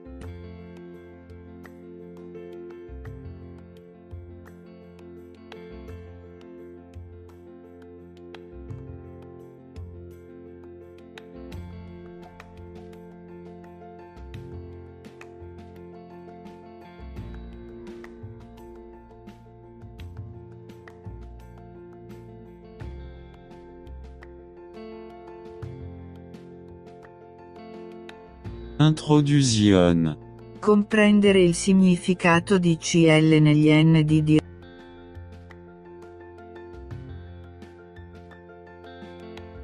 La conoscenza di due aree principali, che includono il ruolo della struttura dell'IMM negli NDD e il significato dei biomarcatori NDD e delle firme proteiche 1,2 Queste due aree possono essere meglio comprese applicando la lipidomica, che è un campo di studio in cui i profili lipidici sono identificati, quantificati e caratterizzati per comprenderne il ruolo nei sistemi biologici 2.8 recentemente. La ricerca NDD ha avuto un punto focale sul ruolo dei mitocondri nello sviluppo e nella diagnosi delle malattie In generale, i mitocondri sono stati in prima linea nella ricerca biochimica, essendo un punto focale per numerosi premi Nobel per la chimica, tra cui nel 1978 e nel 1997, grazie al suo ruolo cruciale nella respirazione cellulare. Nelle malattie cardiovascolari e nelle NDD 11 a 12 in termini di funzione, i mitocondri eseguono la fosforilazione ossidativa, OXPHOS un processo ossidativo nell'IMM che sintetizza l'ATP9 il flusso esergonico di elettroni nell'IMM alimenta il pompaggio endergonico di protoni attraverso le proteine nel supercomplesso respiratorio, RSC che guida la fosforilazione dell'ADP in ATP tramite l'ATP sintasi 13 OXPHOS è un processo che coinvolge 5 complessi proteici che costituiscono la catena di trasporto degli elettroni, eccetera 3 eccetera specificamente 3 complessi complesso 1. NADH deidrogenasi, complesso 3 ubichinolo ferricitocromo C ossidoreduttasi, e complesso 4, citocromo C ossidasi, che formano l'RSC. Inoltre, nell'IMM c'è l'ATP sintasi, altrimenti noto come complesso V maiuscola, che funziona per sintetizzare OXPHOS è importante nel contesto del ruolo di CL perché CL è coinvolto nel mantenimento della struttura dell'RSC 6 centilitri a una forma conica dovuta alle sue quattro catene aciliche. Inoltre, CL opera come componente di ancoraggio e attracco per l'RSC nell'IMM 3A5 essendo situato nell'IMM. Una comprensione del CL e la mappatura della sua rilevanza per gli NDD richiede l'uso di diversi campi analitici di studio come la lipidomica 3. Questa tesi è incentrata sul supporto della lipidomica come campo di studio per fornire una comprensione del CL nel contesto della progressione NDD, come mostrato nella La lipidomica è un campo di studio che include l'analisi delle vie biosintetiche, degradative e regolatorie di tutti i lipidi 3 aiuta nell'analisi sistematica e nella quantificazione del profilo lipidico complessivo in un organismo. Organo o cellula 14 Il profilo lipidico è costituito da diversi tipi di lipidi come prenoli, sfingolipidi, fosfolipidi, esempio CL, acidi grassi e steroli 5,15 oltre al profilo lipidico. Le analisi delle strutture lipidiche come le catene aciliche di CL possono migliorare la mappatura del ruolo che i lipidi hanno nello sviluppo o nella diagnosi di NDD generalmente idiopatici 11,16. Con gli NDD è evidente il classico paradigma della forma segue la funzione, 10 allo stesso modo. La perdita di funzione e le anomalie con essa possono essere comprese in termini di struttura lipidica tramite lipidomica 3. La perdita di funzione può individuare le origini genetiche e metaboliche di una malattia. Allo stesso modo, la perdita di funzione con linee cellulari knockout nei topi e le successive analisi di tali linee cellulari tramite lipidomica sono servite da modelli per aspetti specifici dei fenotipi di NDD nella ricerca NDD 1.4,6. Le linee cellulari knockout per geni specifici che esprimono proteine tipiche nella progressione NDD come sinucleina, SNCA e amiloide A, con lipidomica consentono di stabilire relazioni tra le firme proteiche chiave CL7,9 in genere. Le analisi della perdita di funzione confrontano linee cellulari wild type, WT, e linee cellulari transgeniche 17,19 da questi tipi di analisi tramite lipidomica. Si può chiarire come il CL e le sue aberrazioni si relazionano con le firme proteiche caratteristiche negli NDD, ad esempio, SNCA nella malattia di Parkinson,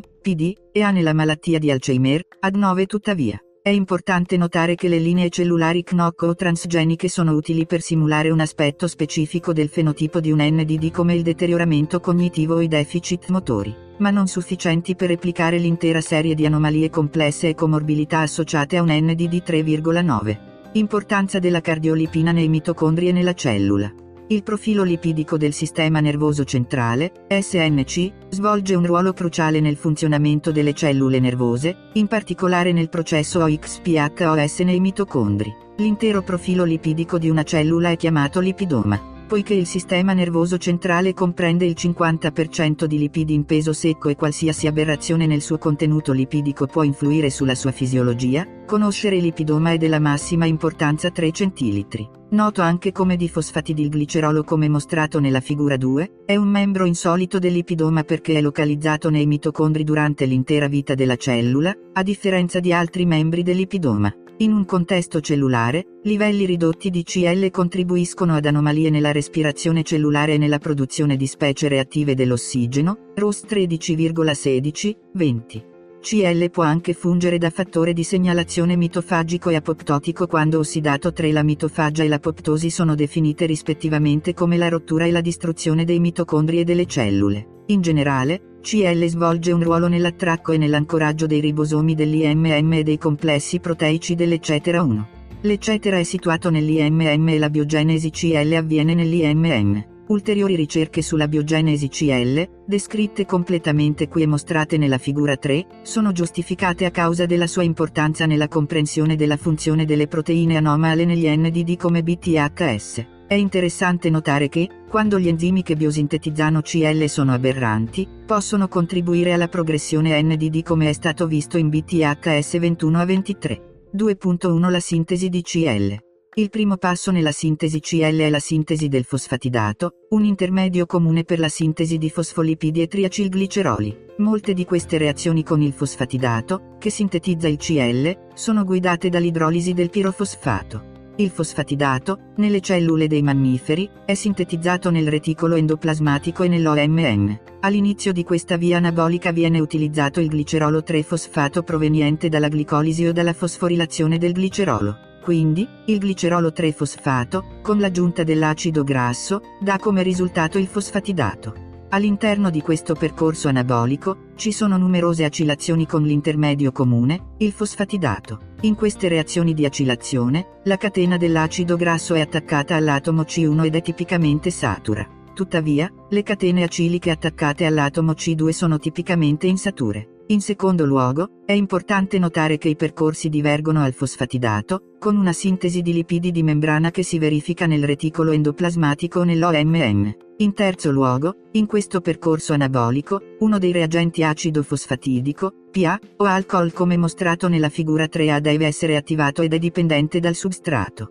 In particolare, per il reagente attivato PA, il percorso inizia con la reazione del fosfatidato con citidina trifosfato, CTP, che forma un CDP-DAG attivato, noto come citidina di fosfato di acilglicerolo, CDP-DAG. Quindi, l'unità fosfatidilica attivata in CDP-DAG reagisce con un gruppo idrossilico di fosfatidilglicerolo, PG, tramite CL sintasi, come si vede nella figura 3b, per formare un legame fosfodiestere, e il prodotto risultante è Cl3,14, 29. Cl lipidomica.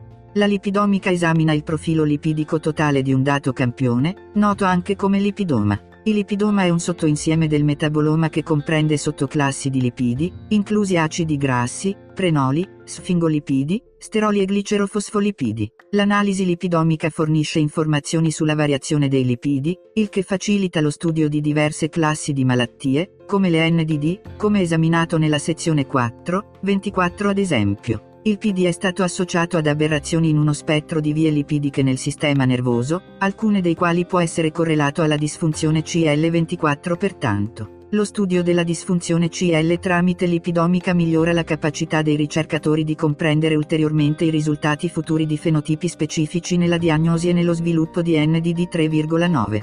Panoramica delle malattie. Negli NDD esaminati nella sezione 4 vale a dire AD, PD e BTHS i cambiamenti strutturali o di concentrazione nel CL sono associati a specifici fenotipi NDD simulati, sia attraverso l'inibizione chimica, ad esempio, il rotenone che inibisce il complesso 1 di eccetera, risultando in fenotipi PD, o esperimenti di knockout genico, 21,28, 34,37 I fenotipi NDD sono simulati in modelli murini in molti degli studi. Questi fenotipi NDD simulati forniscono una base empirica per correlare i cambiamenti CL agli NDD come potenziali fattori di rischio per lo sviluppo e la diagnosi di NDD. 4.1 Morbo di Alzheimer. L'AD è un NDD che progredisce gradualmente con il peggioramento degli stati della funzione cognitiva, ad esempio, perdita di memoria, nel tempo. Ci sono tre caratteristiche dell'AD che sono rilevanti nel contesto di questa tesi. In primo luogo, l'AD è una forma primaria di demenza con l'Organizzazione Mondiale della Sanità che afferma che il 60. 70% dei casi di demenza è contribuito dall'AD30. La demenza è una sindrome che si presenta con deterioramenti delle funzioni cognitive come declino della memoria, scarsa capacità di giudizio e confusione, che è atipica rispetto alle normali conseguenze dell'invecchiamento 30.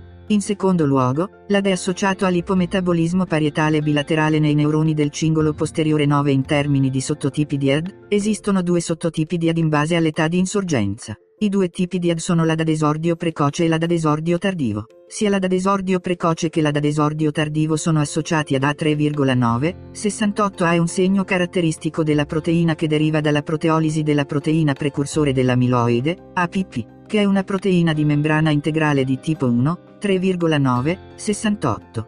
In terzo luogo, la da mutazioni e sintomi specifici associati ai suoi sottotipi, ad adesordio precoce e ad esordio tardivo. La da desordio precoce è caratterizzato da 6 diverse mutazioni missenso in APP, mentre 5 mutazioni missenso sono associate ad APP nell'AD familiare 3,9 tuttavia, la da desordio tardivo rappresenta il 90% dei casi di AD. Si noti che la suscettibilità alla da desordio tardivo è associata ai geni per APO e a pagine 3,9 in termini di sintomi, l'AD si presenta con una varietà di sintomi come compromissione della memoria legata all'età, perdita di memoria episodica e declino sproporzionato della memoria episodica.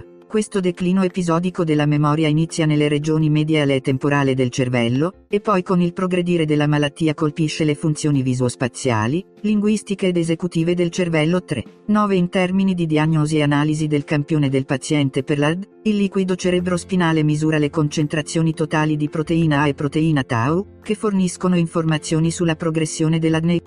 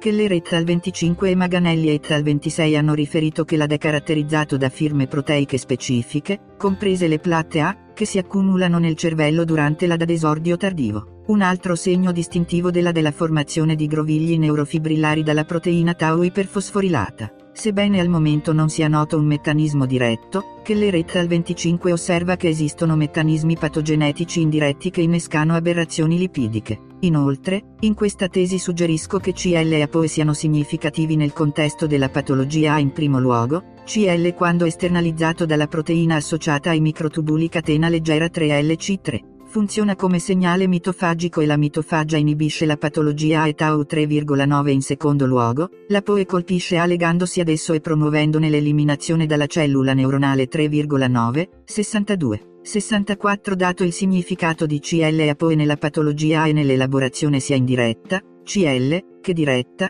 APOE, suggerisco che siano giustificate ulteriori ricerche sui percorsi associati alla patologia A in particolare. Sono necessarie ulteriori ricerche sulla clearance A mediata da APOE e sulla patologia A inibita dalla mitofagia indotta dall'esternalizzazione di CL tramite LC3, 10,57, 62 a 64.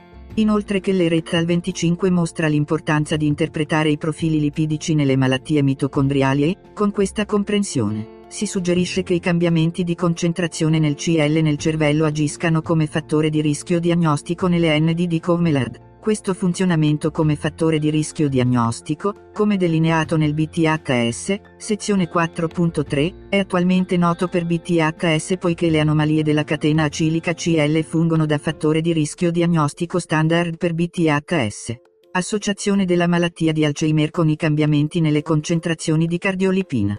Monteiro Cardoso et al 4 ha studiato il ruolo del CL nei mitocondri con un modello sperimentale di AD, utilizzando la lipidomica. I metodi Monteiro Cardoso et al 4 utilizzati comprendevano HPLC, Western blot, spettrofotometria, estrazione dei lipidi e quantificazione mediante un dosaggio del fosforo. Infine, la separazione delle classi fosfolipidiche e la quantificazione è stata effettuata utilizzando HPLC-MS. In particolare, Monteiro Cardoso et al 4 hanno utilizzato i profili lipidici di topi non transgenici di 3 mesi e li hanno confrontati con topi knockout del gene SNCA. Monteiro Cardoso et al 4 ha riportato la separazione e la quantificazione delle classi di fosfolipidi mediante cromatografia liquida spettrometria di massa ad alte prestazioni, HPLC-MS, e spettrometria di massa ionizzazione elettrospray, ESI-MS. Inoltre, Monteiro Cardoso et al 4 ha riportato una diminuzione della concentrazione di CL nei modelli Muriniad. La scoperta chiave riportata da questi scienziati è stata che i difetti mitocondriali sinaptici insieme alle aberrazioni nel profilo CL rappresentano indicatori chiave per lo sviluppo dell'AD4 inoltre, Monteiro. Cardoso et al 4 hanno riferito che la disfunzione dei mitocondri sinaptici e l'esaurimento energetico associati a una perdita di asimmetria lipidica contribuiscono all'accumulo di A e alla Guanet al 26 hanno riportato l'uso di campioni di cervello da cadaveri umani a cui era stata diagnosticata l'AD. I pazienti presentavano caratteristiche istopatologiche come platte neuritiche e grovigli neurofibrillari nella neocorteccia di ciascun cadavere. I metodi riportati prevedevano che le regioni del cervello venissero scelte per l'analisi dei lipidi e sezionate 36 ore dopo la morte. Dopo la morte, i campioni sono stati omogeneizzati e conservati a meno 20 C fino al termine dell'analisi. Inoltre Guanet al 26 hanno utilizzato l'HPLC e la spettroscopia di assorbimento ultravioletto per estrarre e quantificare i profili lipidici dal cervello di cadaveri umani con AD tramite il metodo Folk. Il metodo Folk è un tipo di tecnica di estrazione dei lipidi basata sulla distribuzione dei lipidi in una miscela a due fasi di metanolo e cloroformio che rompe i legami idrogeno tra i lipidi e le proteine 20 I dati ottenuti mediante HPLC sono stati monitorati a 205 nm e ciascun picco è stato raccolto e controllato per verificarne la purezza.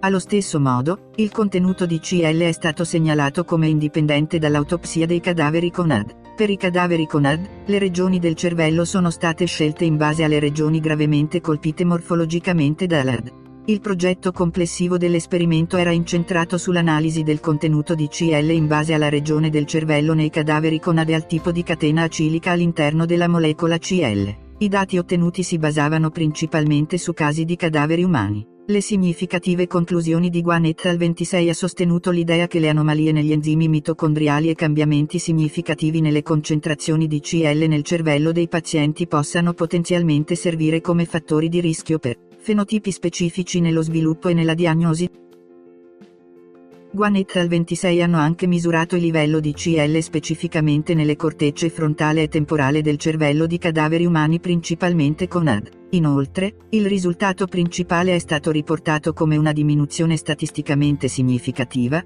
9%, di CL che conteneva acidi grassi polinsaturi, PUFA, che era nella corteccia temporale dei cadaveri umani con AD.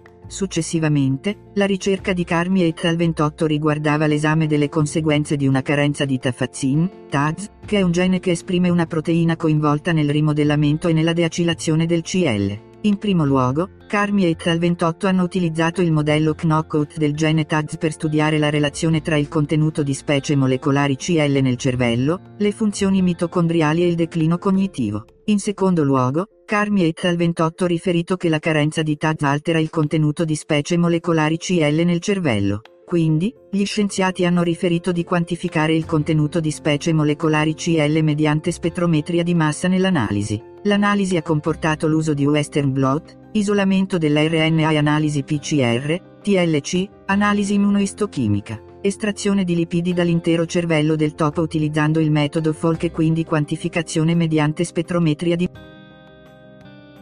Inoltre, Carmi et al 28 riportato utilizzando la microscopia elettronica a trasmissione, i test comportamentali e l'analisi statistica nell'analisi del contenuto di CL e della carenza di TAGS nei modelli murini. Usando i modelli murini riportati, gli scienziati hanno sostenuto l'affermazione che il metabolismo anormale del CL è associato con i fenotipi specifici della disfunzione cognitiva, che era carenza di memoria per i topi e l'alterazione dell'ippocampo che era lo squilibrio dello strato neuronale C ha un intopic knockdown del gene TAD28 questo fenotipo risultante da questo modello di knockdown del gene TAD è rilevante per l'AD poiché la perdita o carenza di memoria episodica è una condizione caratteristica dell'AD 3,9, 28 inoltre, il knockdown del gene TAD nei modelli murini utilizzati da Carmi et al. 28 era efficace nel simulare i fenotipi specifici di deficienza di memoria e alterazione dell'ippocampo. Tuttavia l'uso del knockdown del gene TAZ come modello completo per l'AD non è presentato qui in questa tesi o da Carmi et al 28. Sebbene Taz in questa tesi non sia presentato come un modello completo per l'AD, è comunque noto che Taz è un importante iniziatore della mitofagia 3,65 in primo luogo. La mitofagia può essere mediata dall'ubiquitina o da percorsi mediati da recettori, che includono la mitofagia mediata dai lipidi 3, 65 a 67 in secondo luogo, si afferma che la mitofagia inibisce la patologia A e Tau 3, 65 a 66 in terzo luogo. È noto che la patologia A è caratteristica della 3,9 quindi suggerisco che i risultati di cui sopra, 3, 65 a 67 supportano ulteriormente l'uso di un modello knockdown del gene TAGS nei topi, come visto in Carmi et al. 28 utili per comprendere la relazione tra patologia e AD. Inoltre, suggerisco che siano giustificate ulteriori ricerche sulla relazione tra diagnosi e sviluppo della DETAGS e sulla rilevanza del rimodellamento del CL tramite TAGS nella diagnosi e nello sviluppo dell'AD. L'associazione tra il fenotipo specifico del declino della memoria e il metabolismo CL anormale menzionato in precedenza, è stata dedotta da modelli murini con knockdown del gene TAZ. Inoltre Carmi et al 28 riportarono anche anomalie strutturali. Carmi et al 28 hanno riferito che la CL con catene puffa è diminuita, ma la CL con catene aciliche grasse più corte, circa 18 atomi di carbonio, è aumentata nei modelli murini studiati. Il gene TAD esprime un enzima che reacila monolisocardiolipin, MLCL, per produrre CL. Questa riacilazione è significativa in quanto CL, quando opportunamente acilato, contribuisce alla normale struttura dell'IMM che ha implicazioni per la respirazione cellulare e il normale funzionamento. Carmi et al 28 riferito che la carenza di TADS nel cervello ha ridotto significativamente il livello totale di CL e aumenta i livelli di MLCL. Questi scienziati hanno anche riferito di aver osservato che la carenza di TAGS nel cervello ha provocato un'alterazione della respirazione mitocondriale, un aumento dei prodotti rose e carenze di memoria. L'associazione tra carenza di TAGS e contenuto di fosfolipidi, ad esempio CL, nel cervello ha fornito a Carmi et al 28 una base empirica per comprendere il contenuto di CL e fenotipi specifici nella diagnosi e nello Tuttavia, è importante notare che fenotipi come la disfunzione cognitiva patologica, ad esempio declino della memoria, come discusso da Carmi et al 28 è implicato in diversi NDD, vale a dire ad la relazione evidenziata tra lo sviluppo patologico della disfunzione cognitiva e il metabolismo anormale del CL è stata presentata nei topic knockdown tags, che era correlata a una differenza nella concentrazione di CL. Questa osservazione del metabolismo anormale del CL, che si traduce in una significativa diminuzione della quantità di CL e del fenotipo specifico della disfunzione cognitiva, ha fornito ulteriori prove sull'associazione tra CL e fattori di rischio di nella diagnosi e nello sviluppo dell'AD. Analisi degli studi.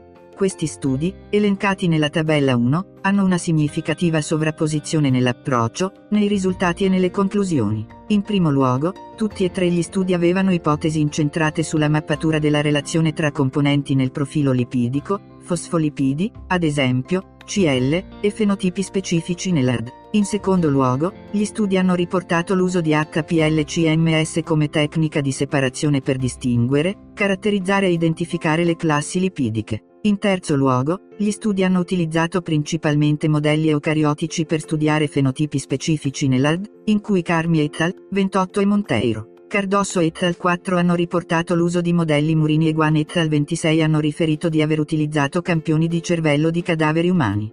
Tabella 1. Morbo di Alzheimer e cardiolipina. Autore. Metodi. Risultati. Conclusioni. Carmi et al. 28.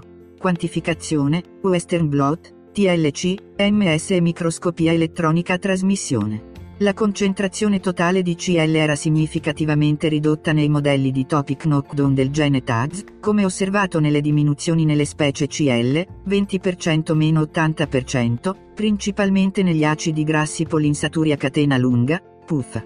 Nel modello Murino knockdown del gene TAGS, la CL con PUF è diminuita in modo significativo e la CL con catene aciliche grasse di lunghezza più corta, circa 18 atomi di carbonio, è aumentata in modo significativo.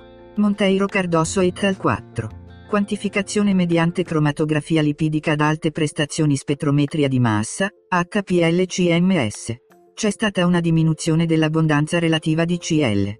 La concentrazione di CL diminuisce nei modelli di Topiad. Guan et al 26. Spettroscopia HPLC e ultravioletta. C'erano diminuzioni nella concentrazione di CL nelle cortecce frontale e temporale. La concentrazione di CL cambia nei pazienti con AD, come osservato dalle loro autopsie. In termini di risultati, è stato riportato che il contenuto di CL in ciascuno studio è cambiato in quantità, con diminuzioni riportate da Monteiro Cardosso et al 4 e Guan et al 26 ed entrambi aumentano per CL con catene aciliche corte e diminuzioni per CL con catene aciliche grasse polinsature, PUFA, riportate da Carmi et al 28 con questi risultati chiave sul contenuto di CL. Gli studi hanno delineato i cambiamenti nel profilo lipidico e hanno dimostrato le potenziali implicazioni per l'incidenza dell'AD. La misura in cui questi risultati hanno implicazioni terapeutiche o la possibilità di replicare un modello completo di malattia per l'AD negli animali non è stata presentata qui. Tuttavia, questi risultati forniscono spunti per ulteriori indagini sul ruolo del CL nella ricerca NDD. Conclusioni sulla malattia di Alzheimer. Tutti e tre gli studi 26 a 28 hanno sostenuto che esiste una relazione tra l'alterazione della concentrazione di CL e specifici fenotipi di AD nel cervello dei mammiferi. Questi studi mostrano che l'alterazione del contenuto di CL è specifica del tipo di CL in termini di catene aciliche. Questi studi supportano anche il modo in cui i cambiamenti nei membri chiave dell'ipidoma, vale a dire CL, possono potenzialmente servire come coindicatori diagnostici di fenotipi specifici nella diagnosi e nello sviluppo di NDD. Questi coindicatori diagnostici che suggerisco possono potenzialmente servire per identificare individui presintomatici con AD che sono persone a rischio di declino o per supportare l'accuratezza con la diagnosi di AD. Da questi studi emerge anche la necessità di ulteriori ricerche utilizzando la lipidomica, in particolare per quanto riguarda il ruolo di membri specifici dell'ipidoma, come il CL e le loro funzioni come potenziali fattori di rischio diagnostico per la diagnosi e lo sviluppo dell'AD. 4.2 Morbo di Parkinson. Il morbo di Parkinson è una malattia progressiva caratterizzata dalla perdita di neuroni dopaminergici nella substantia nigra, una struttura dei gangli della base nel mesencefalo 31 che colpisce la funzione cognitiva e l'andatura 31 a 32 nel 2021. Blow e Metal 19 hanno riferito che la malattia di Parkinson si sviluppa nei pazienti a causa dell'accumulo di corpi di inclusione che formano la proteina SNCA noti come corpi di Lewy. SNCA è una proteina di 140 aminoacidi, 14,5 kDalton, ed è considerata il principale gene causativo coinvolto nell'insorgenza precoce del PD familiare caratterizzato da 5 mutazioni missenso identificate finora. È anche considerato coinvolto in vari altri NDD come l'AD, la malattia dei corpi di Lewy e l'atrofia del sistema muscolare 27. Il morbo di Parkinson è anche caratterizzato dallo sviluppo di proiezioni anormali dal corpo cellulare dei neuroni, note come neuriti di Lewy. Lo sviluppo di questi tratti patologici di Lewy è caratterizzato da un ambiente cellulare che include vescicole intracellulari anormali e mitocondri anormali 25 I mitocondri anormali hanno tipicamente strutture CL anormali poiché CL è parte integrante dell'IMM per il mantenimento della struttura IMM e della funzione della catena respiratoria immobiliari 3. La ricerca sul PD nei modelli murini è stata riportata anche da Ellis et al 35 hanno riferito di isolare i lipidi, quantificarli mediante il conteggio della scintillazione lipidica e confrontare i profili lipidici del knockdown del gene SNCA e dei modelli murini WT. Hanno riportato una diminuzione del 23% del fosfatidilglicerolo, PG, un precursore del CL. Ellis et al 35 ha anche riportato una diminuzione del 15% nella funzione complessa degli eccetera collegati dei complessi 1 nel 2018, Ryan et al 36 hanno riportato una relazione tra CL e PD nei modelli murini di knockdown del gene SNCA utilizzando immagini di microscopia elettronica a trasmissione dei mitocondri e osservando i cambiamenti nella morfologia dell'IMM. Utilizzando controlli isogenici per topi transgenici SNCA, hanno riferito che i neuroni mostrano mitocondri anormali con depositi SNCA rabbruttati nelle membrane mitocondriali come risultato dell'esposizione di CL sulla superficie mitocondriale. Oltre allo studio della morfologia mitocondriale, sono stati eseguiti anche esperimenti di legame con SNCA e CL sono stati notati diversi risultati chiave. In primo luogo, i neuroni con le mutazioni del gene SNC hanno dimostrato aberrazioni con la struttura della proteina SNCA. In secondo luogo, quei neuroni avevano una dinamica mitocondriale compromessa. Inoltre, in quei neuroni, il CL è stato esternalizzato all'OMM e legato alla SNCA e agli oligomeri SNCA ripiegati. Inoltre, Ryan et al 36 hanno riportato l'uso di analisi dipendenti dal tempo con spettroscopia di dicroismo circolare per comprendere il legame di CL con SNCA e il suo comportamento di piegatura. Questi scienziati hanno riferito di imitare l'OMM, utilizzando il CL che era presente in grandi vescicole unilamellari, LUV, con SNCA. Hanno anche riferito che il CL mostrava un'affinità e mostrava interazioni con i monomeri SNCA mutanti e WT. Queste interazioni erano tra i monomeri CL e SNCA. Con quello notato, queste interazioni tra i monomeri CL e SNCA hanno contribuito al ripiegamento di SNCA. In breve, i risultati dei modelli Murini hanno sostenuto che i cambiamenti nella struttura CL per i modelli Murini PD erano associati allo stress ossidativo cellulare e ai monomeri SNCA interessati 36. I modelli Murini PD sono stati utilizzati anche da Song et al 37 che hanno riportato l'induzione di modelli Murini di PD tramite 1-metil-4-fenil 1,2, 4,6 tetraidropiridina, MPTP, che ha provocato stress ossidativo e disfunzione mitocondriale. Inoltre, Songate al 37 hanno riportato usando ANOVA, cioè l'analisi della varianza, che è un metodo statistico che separa i dati di varianza osservati in diversi componenti da utilizzare per test aggiuntivi. Immunocolorazione e microscopia confocale che una sovraregolazione sia della CIL-coalisocardiolipina ACIL sono stati osservati il MRNA della transferasi 1, ALCAT1, e l'espressione della proteina. Questa scoperta della sovraregolazione di ALCAT1 è importante poiché ALCAT1 è una proteina coinvolta nell'acilazione e nel rimodellamento del CL. In aggiunta a questa scoperta, Song et al 37 hanno anche riferito di utilizzare l'analisi ANOVA, la colorazione Western blot e l'imaging confocale per determinare l'esito dell'MPTP nei mitocondri murini, che era neurotossicità indotta e aberrazioni nell'oligomerizzazione della Analisi degli studi gli studi sul PD sono riassunti nella tabella 2. Tutti hanno studiato il ruolo del CL nella fisiologia del sistema nervoso o nella regolazione della stabilità della SNCA. La regolazione della SNCA è stata riportata in studi che utilizzavano modelli che avevano knockout genici per gli enzimi chiave della biogenesi del CL, CL sintase 1, CLS1, come visto in Chicco et al. 34 Alcat 1 che rimodella CL in Song et al 37. Le ipotesi erano basate sulla premessa che gli inibitori chimici, come visto in Song et al 37 con MPT-piorotenone, un inibitore del complesso 1 nell'eccetera, come osservato in altri studi, ad esempio Tiurina et al 32, erano efficaci per indurre e simulare condizioni di PD, fenotipo parkinsoniano, in modelli murini. Insieme all'induzione di condizioni di PD nei modelli murini, è stato riportato che le mutazioni geniche provocano fenotipi di PD o neurodegenerazione dopaminergica negli organismi studiati 34. 37 Questi risultati forniscono un modello per l'indagine empirica del ruolo del CL e dei fenotipi specifici nella diagnosi e nello sviluppo del PD utilizzando la lipidomica. Nello specifico, questi studi supportano il ruolo della struttura del CL nell'indicare i cambiamenti nella fisiologia del sistema nervoso. Osservati nei cambiamenti del potenziale di membrana come osservato in Chicco et al 34 la struttura del CL come indicatore di fenotipi specifici nella fisiologia del sistema nervoso è stata osservata anche con la regolazione della stabilità della SNCA come osservato in Song et al 37 entrambi implicati nella progressione del PD. Tabella 2 Malattia di Parkinson e cardiolipina. Autore. Metodo. I. Risultati. Conclusione. Chicco et al 34. Estrazione e quantificazione mediante gascromatografia in tracce e conteggio per scintillazione lipidica.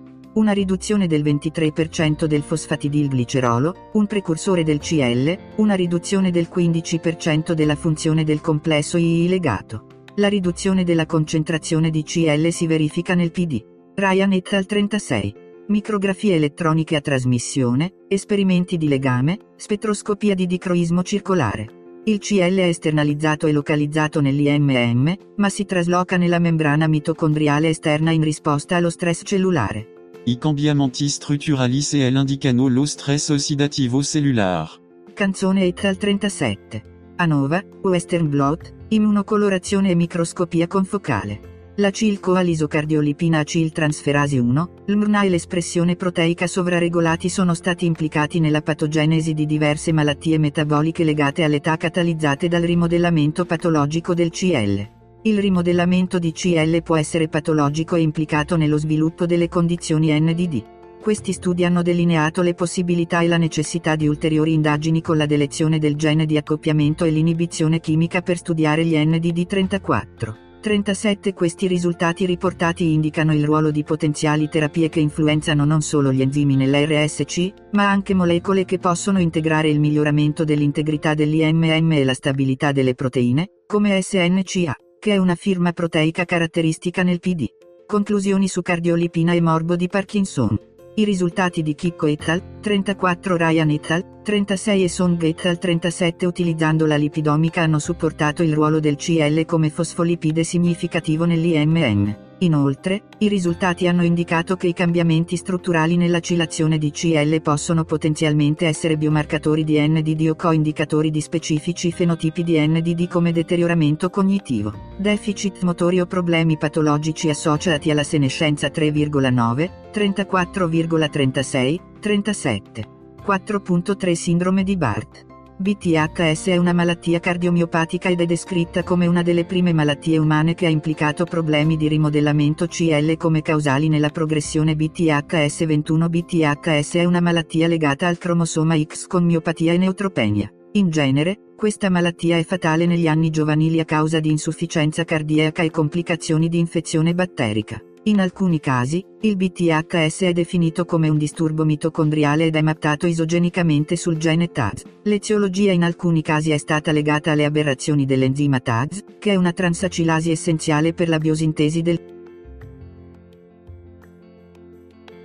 Vreken et al 21 hanno riportato l'incidenza del rimodellamento difettoso di CL e PG nei pazienti con BTHS utilizzando la dimensione del campione di un paziente, n uguale 5, e rilevando le carenze del complesso eccetera paziente per paziente, questi scienziati hanno utilizzato la coltura cellulare dei fibroblasti, l'estrazione dei lipidi utilizzando il metodo Folk, il conteggio della scintillazione lipidica e la cromatografia su strato sottile, TLC, per separare i fosfolipidi. La scoperta chiave di questo studio è stata che i fibroblasti dei pazienti con BTHS avevano livelli ridotti di CL e le vie di biosintesi di PG e CL erano anormali. In particolare, l'incorporazione di una specifica catena acilica, acido linoleico, in PGECL è significativamente ridotta. Questa diminuzione dell'inclusione dell'acido linoleico è stata quantificata utilizzando il conteggio della scintillazione lipidica con l'analita. L'analita era costituito da acidi grassi marcati radioattivi, che sono stati incubati con fibroblasti.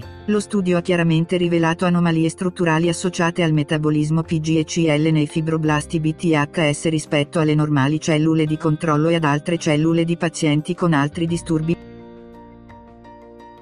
Nel 2015 Angelini e Col 22 hanno riportato un metodo di screening unico per BTHS utilizzando i profili lipidici di leucociti con BTHS confrontati con cellule di donatori sani. Nello specifico, questi scienziati hanno riferito di aver ottenuto campioni ematologici da 24 donatori sani e 8 pazienti BTHS. Le cellule del sangue sono state isolate utilizzando tecniche di sedimentazione con destrano. Dopo la sedimentazione del destrano, è stato modificato un protocollo di estrazione dei lipidi per estrarre i lipidi dai leucociti. Dopo l'estrazione, ci sono state due analisi una delle membrane dei leucociti intatti utilizzando mal di TOF-MS e poi l'analisi degli estratti lipidici in miniatura. Successivamente, gli scienziati hanno riferito di utilizzare un rapporto che includeva MLCL, CL maturo, CLM, e CL immaturo, CLI, come parametro diagnostico. Il rapporto utilizzato come equazione del parametro diagnostico è elencato di seguito come equazione 1. Inoltre, i cambiamenti compositivi risultanti dalle mutazioni TAGS di MLCL e CL sono stati determinati utilizzando i dati di mal di TOF-MS e analisi statistiche. Inoltre, quei cambiamenti compositivi risultanti dalle mutazioni TAGS di MLCL e CL sono stati utilizzati anche come parametro diagnostico per BTHS. I risultati chiave sono stati che il metodo richiede un campione di sangue minimo, un millilitro, può essere facilmente integrato nel lavoro di routine di un laboratorio clinico e metodi come quelli riportati utilizzando Maldi. TOF-MS possono potenzialmente aumentare la capacità del laboratorio di diagnosticare BTHS.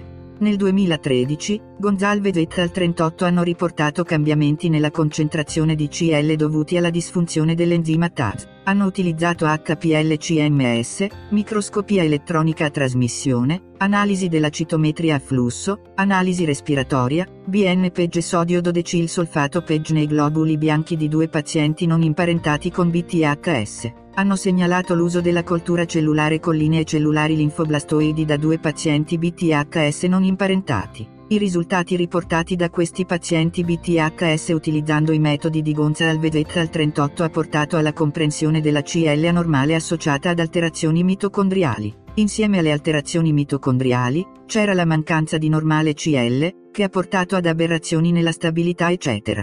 Questi scienziati hanno anche riportato livelli ridotti di complesso V maiuscola, che hanno suggerito il significato di CL per altri complessi oltre a quelli della RSC, complesso 1, 3 e 4, 3,38 inoltre. Le alterazioni hanno mostrato un successivo aumento della massa mitocondriale, che è stato osservato mediante HPLCMS. Quindi, secondo quanto riferito, la microscopia elettronica è stata utilizzata come tecnica di visualizzazione per i mitocondri dell'infoblasto. Sulla base di immagini multiple della superficie delle creste nei mitocondri, che sono state mediate in un'immagine tridimensionale dell'IMM nei linfoblasti. In conclusione, Gonzalez et al 38 hanno fornito nuove informazioni sulla patogenesi del BTHS. Questi scienziati hanno enfatizzato gli effetti delle mutazioni del gene TAGS sulla struttura CL, che è contenuta nei microdomini nei mitocondri e nelle giunzioni mitocondriali che influenzano la segnalazione apoptotica della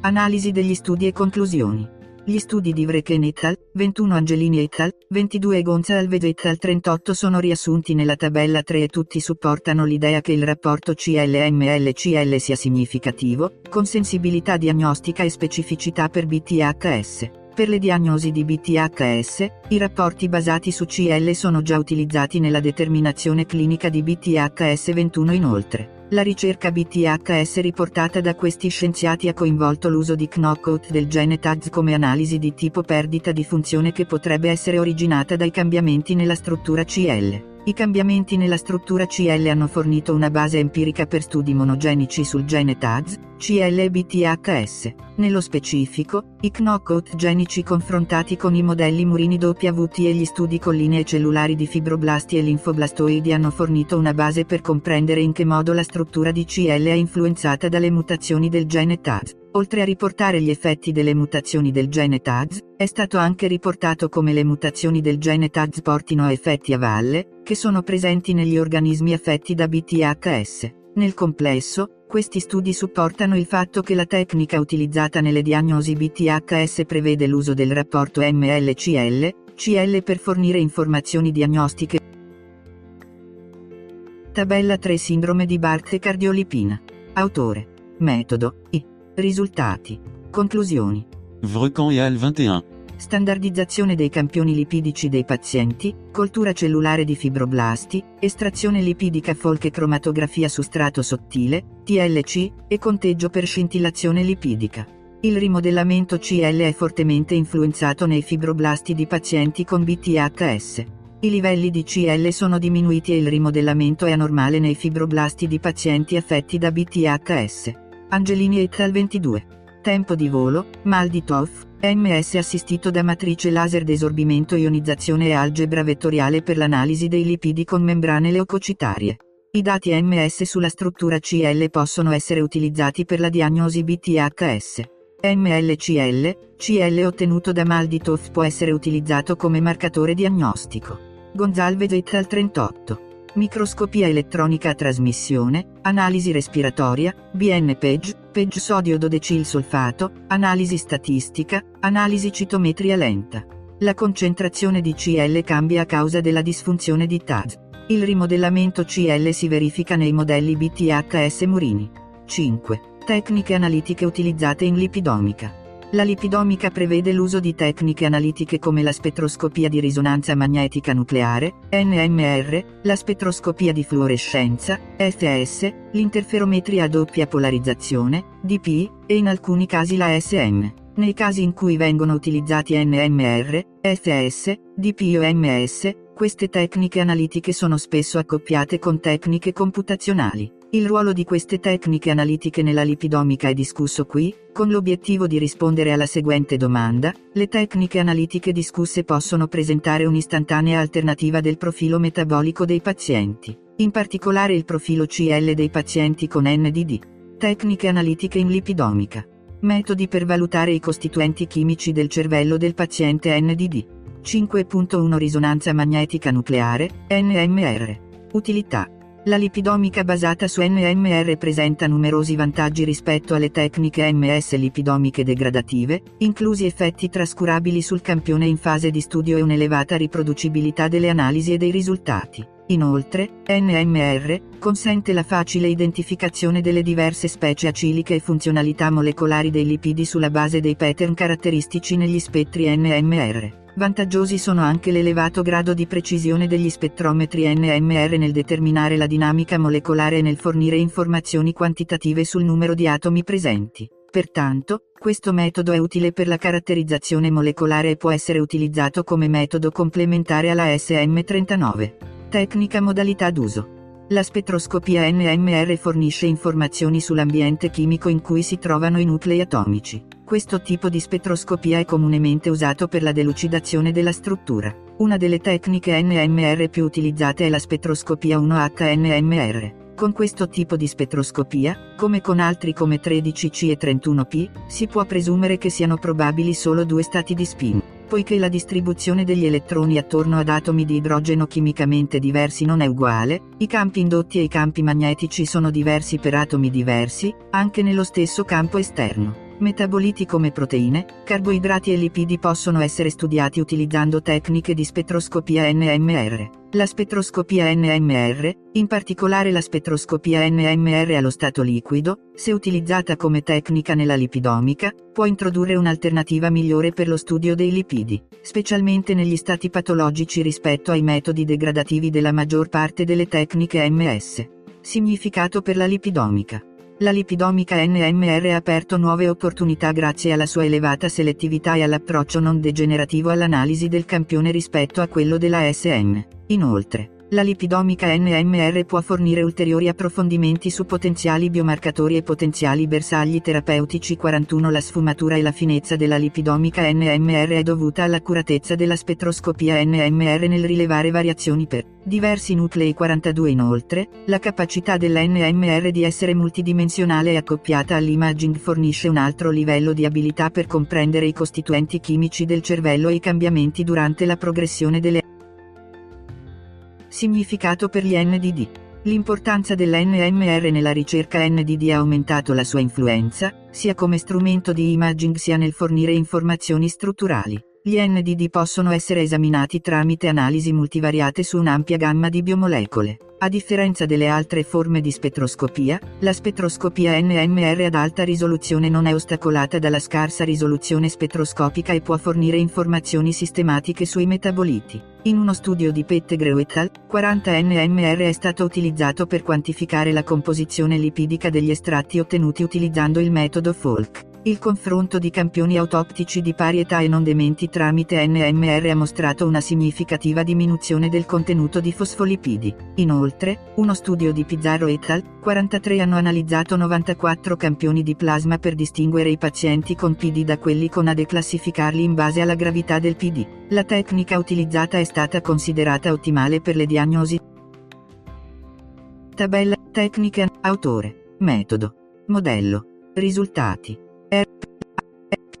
La tecnica analitica ha offerto una strategia di discriminazione ideale per la diagnosi differenziale di PDED, nonché allo scopo di stadiare i pazienti. 5.2 Spettrometria di massa. Utilità. La spettrometria di massa, MS, è una tecnica analitica quantitativa che può essere utilizzata per analisi integrate di campioni biologici basati sulla massa specifica per i rapporti di carica delle molecole biologiche e sui valori di massa specifica dei loro gruppi funzionali. La SM, come notato negli studi BTHS, sezione 4.3, menzionati in precedenza, può essere utilizzata per separare ulteriormente le classi e i gruppi lipidici all'interno della classe lipidica. La SM può anche essere utilizzata per chiarire i cambiamenti nella struttura molecolare dei lipidi o nel contenuto lipidico fornendo approfondimenti utilizzando i rapporti massa-carica per le diverse catene aciliche in termini di area di saturazione, insaturazione, ovvero, doppi legami. Ciò è stato osservato in diversi studi BTHS, sezione 4.3, in cui le differenze nella struttura CL sono state determinate utilizzando MS. Esistono tre approcci principali alla SM utilizzati nella lipidomica, che includono l'analisi MS per infusione diretta, lipidomica shotgun, in cui un estratto lipidico grezzo viene infuso nello strumento MS e le scansioni MS dirette sono tipicamente utilizzate nella SM ad alta risoluzione. Un altro approccio MS principale utilizzato è la cromatografia accoppiata con EMS, LCMS e GCMS, in cui si ottengono informazioni sulla composizione degli acidi grassi e per LCMS fornisce un'ampia gamma di modalità di separazione. Ancora di più con reverse fase LC. Il terzo approccio principale alla MS è rappresentato dalle tecniche di ionizzazione per desorbimento, ad esempio MALDI, che consentono l'analisi di tessuti e cellule biologici e forniscono informazioni sulla distribuzione spaziale di singole molecole, inclusi lipidi, metaboliti e peptidi. Queste tecniche hanno un alto grado di sensibilità e specificità analitiche 45 millisecondi è utile poiché la frammentazione delle molecole lipidiche, come i glicerofosfolipidi, si traduce in separazione selettiva, MS shotgun, e distribuzione spaziale. Tecniche di ionizzazione per desorbimento, tra classi lipidiche a causa di punti in comune tra i frammenti, che sono comuni per le specie lipidiche appartenenti alla stessa classe poiché spesso differiscono solo per una differenza di massa di 2, 2. Dalton 45. Tecnica modalità d'uso. MS è una tecnica analitica che prevede la ionizzazione di una specie chimica in ioni distinti di masse diverse e l'ordinamento di tali ioni in uno spettro basato sul loro rapporto massa-carica. Lo scopo di questo periodo di ionizzazione è massimizzare il segnale riducendo al minimo gli effetti di carica spaziale. Un aspetto unico della trappola ionica è la sua capacità di eseguire più stadi di spettrometria di massa, MSN, che aumenta la quantità di informazioni sulla massa e la relativa perdita di massa che si possono ottenere dall'analisi di una molecola. In particolare, fornisce informazioni all'interno di intervalli di massa considerevoli e risoluzioni di massa variabili, e anche come sito di cattura per gli ioni 33. Significato per la lipidomica.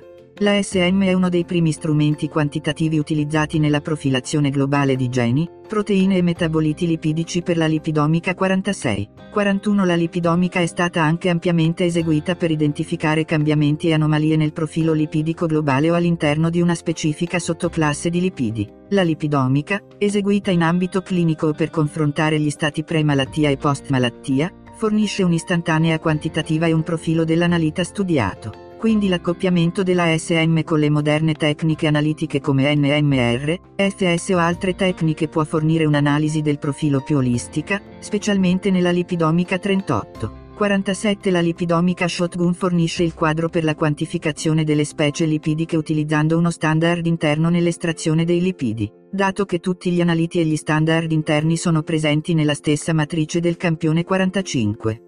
Alcuni fattori da includere sono la concentrazione delle classi lipidiche, il solvente, la composizione aggiuntiva dell'infuso, la biochimica della sottoclasse e il grado di insaturazione nella catena acilica del gruppo lipidico. Allo stesso modo, il tipo di tecnica cromatografica utilizzata potrebbe comportare la distruzione del campione, ad esempio, nella gascromatografia, o il campionamento non distruttivo, ad esempio, nella cromatografia liquida. Significato per gli NDD. Lei et al 1 ha riportato l'uso della SM per analizzare i livelli di CL e il loro effetto sulla forma mitocondriale, sui tassi di trascrizione e sulla compromissione delle RSC. Inoltre, hanno riferito di aver osservato gli effetti a valle sulla sintesi proteica e sulla risposta allo stress del reticolo endoplasmatico. Hanno anche riportato gli effetti della perdita di CL sulla sintesi proteica mitocondriale utilizzando tre linee cellulari mutanti di CRLS1, il gene biosintetico CL, knockout. Inoltre, Tiurina et al 32 hanno utilizzato LCMS per eseguire analisi lipidomiche ossidative per determinare la misura in cui una delle catene aciliche di CL era stata ossidata. Le analisi lipidomiche ossidative hanno fornito informazioni sullo stadio del PD nei modelli murini indotto da un inibitore, rotenone, della nicotinamide adenina di nucleotide deidrogenasi, NADH deidrogenasi o complesso 1. Fan et al 48 hanno sostenuto l'uso della lipidomica per comprendere il ruolo dei cambiamenti lipidici nella neurodegenerazione con demenza frontotemporale. Tabella 5 Tecniche analitiche. Tecnica analitica utilizzata. Autore. Metodo. Modello. Risultati. Spettrometria di massa ionizzazione elettrospray, ESI-MS, spettroscopia di fluorescenza, FS. Lei et al 1 tre linee cellulari knockout mutanti del gene di biosintesi CL-CRLS1 sono state studiate per gli effetti della perdita di CL sulla sintesi proteica mitocondriale. CL sintasi. I livelli di CL erano diminuiti influenzando la forma mitocondriale e le velocità di trascrizione e compromettendo la formazione del supercomplesso respiratorio, RSC. Inoltre, ci sono stati effetti a valle sulla sintesi proteica e sulla risposta allo stress del reticolo endoplasmatico. Cromatografia liquida spettrometria di massa, LCMS. Tiurina et al 32. Il rotenone è stato utilizzato per inibire il complesso 1 e simulare condizioni simili a PD e l'analisi è stata eseguita utilizzando la lipidomica ossidativa tramite LCMS. Nicotinamide adenina di nucleotide deidrogenasi. O maiuscola. Complesso 1 dell'eccetera. I modelli Murini PD sono stati progettati utilizzando l'inibitore rotenone sul complesso 1 ed è stata osservata una significativa riduzione delle specie molecolari CL contenenti acidi grassi polinsaturi ossidabili nel plasma dei ratti. SN. FAN, K et al 48. MS è stato utilizzato per studiare i cambiamenti nei lipidi nei cervelli con demenza frontotemporale, FTD. FTD. I cambiamenti lipidici sono stati associati alla neurodegenerazione e questa evidenza supporta l'idea che le analisi lipidomiche possano essere utilizzate per indagare sui cambiamenti patologici nel sistema nervoso. 5.3 Altre tecniche informative. Spettroscopia di fluorescenza.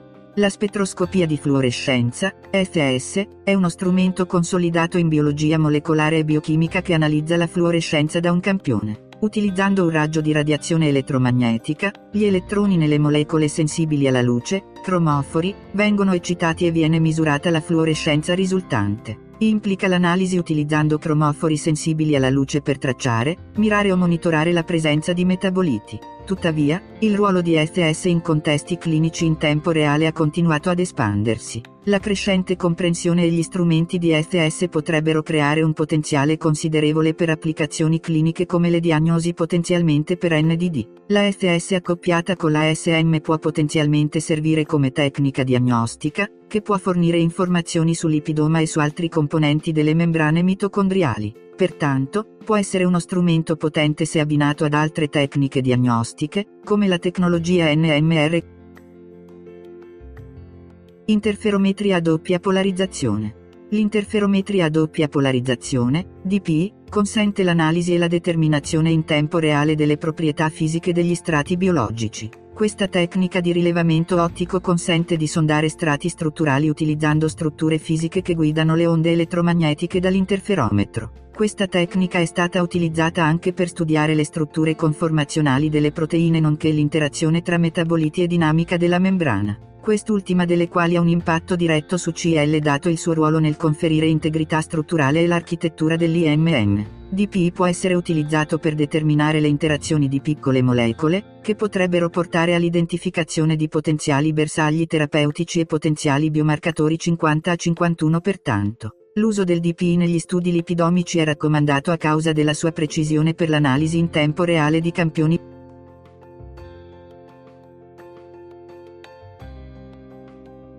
Conclusioni sulle tecniche analitiche. In breve, la lipidomica dimostra i progressi che si stanno verificando nella biologia dei sistemi con l'identificazione e la misurazione di varie specie lipidiche. La lipidomica, specialmente nei contesti di ricerca NDD, e con CL consente di dedurre conclusioni empiriche sul ruolo di CL per potenziali diagnosi e persino terapeutiche. Inoltre, la lipidomica rivela le complesse interazioni del CL con altri componenti del lipidoma e del proteoma negli NDD. Numerosi scienziati menzionati in precedenza, sezioni 4, 1.4.3, hanno riportato il ruolo delle tecniche lipidomiche nel fornire una base empirica per confrontare e studiare il ruolo delle mutazioni geniche, ad esempio, gene TAGS, sulle strutture CL. Inoltre, le tecniche lipidomiche descritte, sezione 5 hanno fornito approfondimenti su come le mutazioni geniche e i successivi cambiamenti nella struttura del CL abbiano implicazioni per la funzione mitocondriale e persino l'incidenza e la progressione dell'NDD, ad esempio AD, PD e BTHS.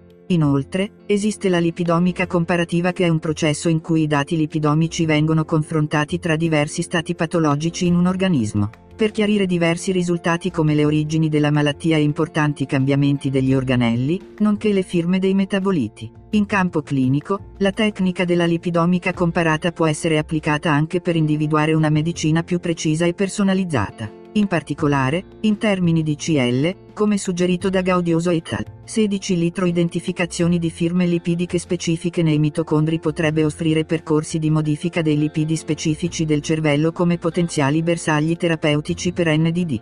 6. Terapie a base di cardiolipina.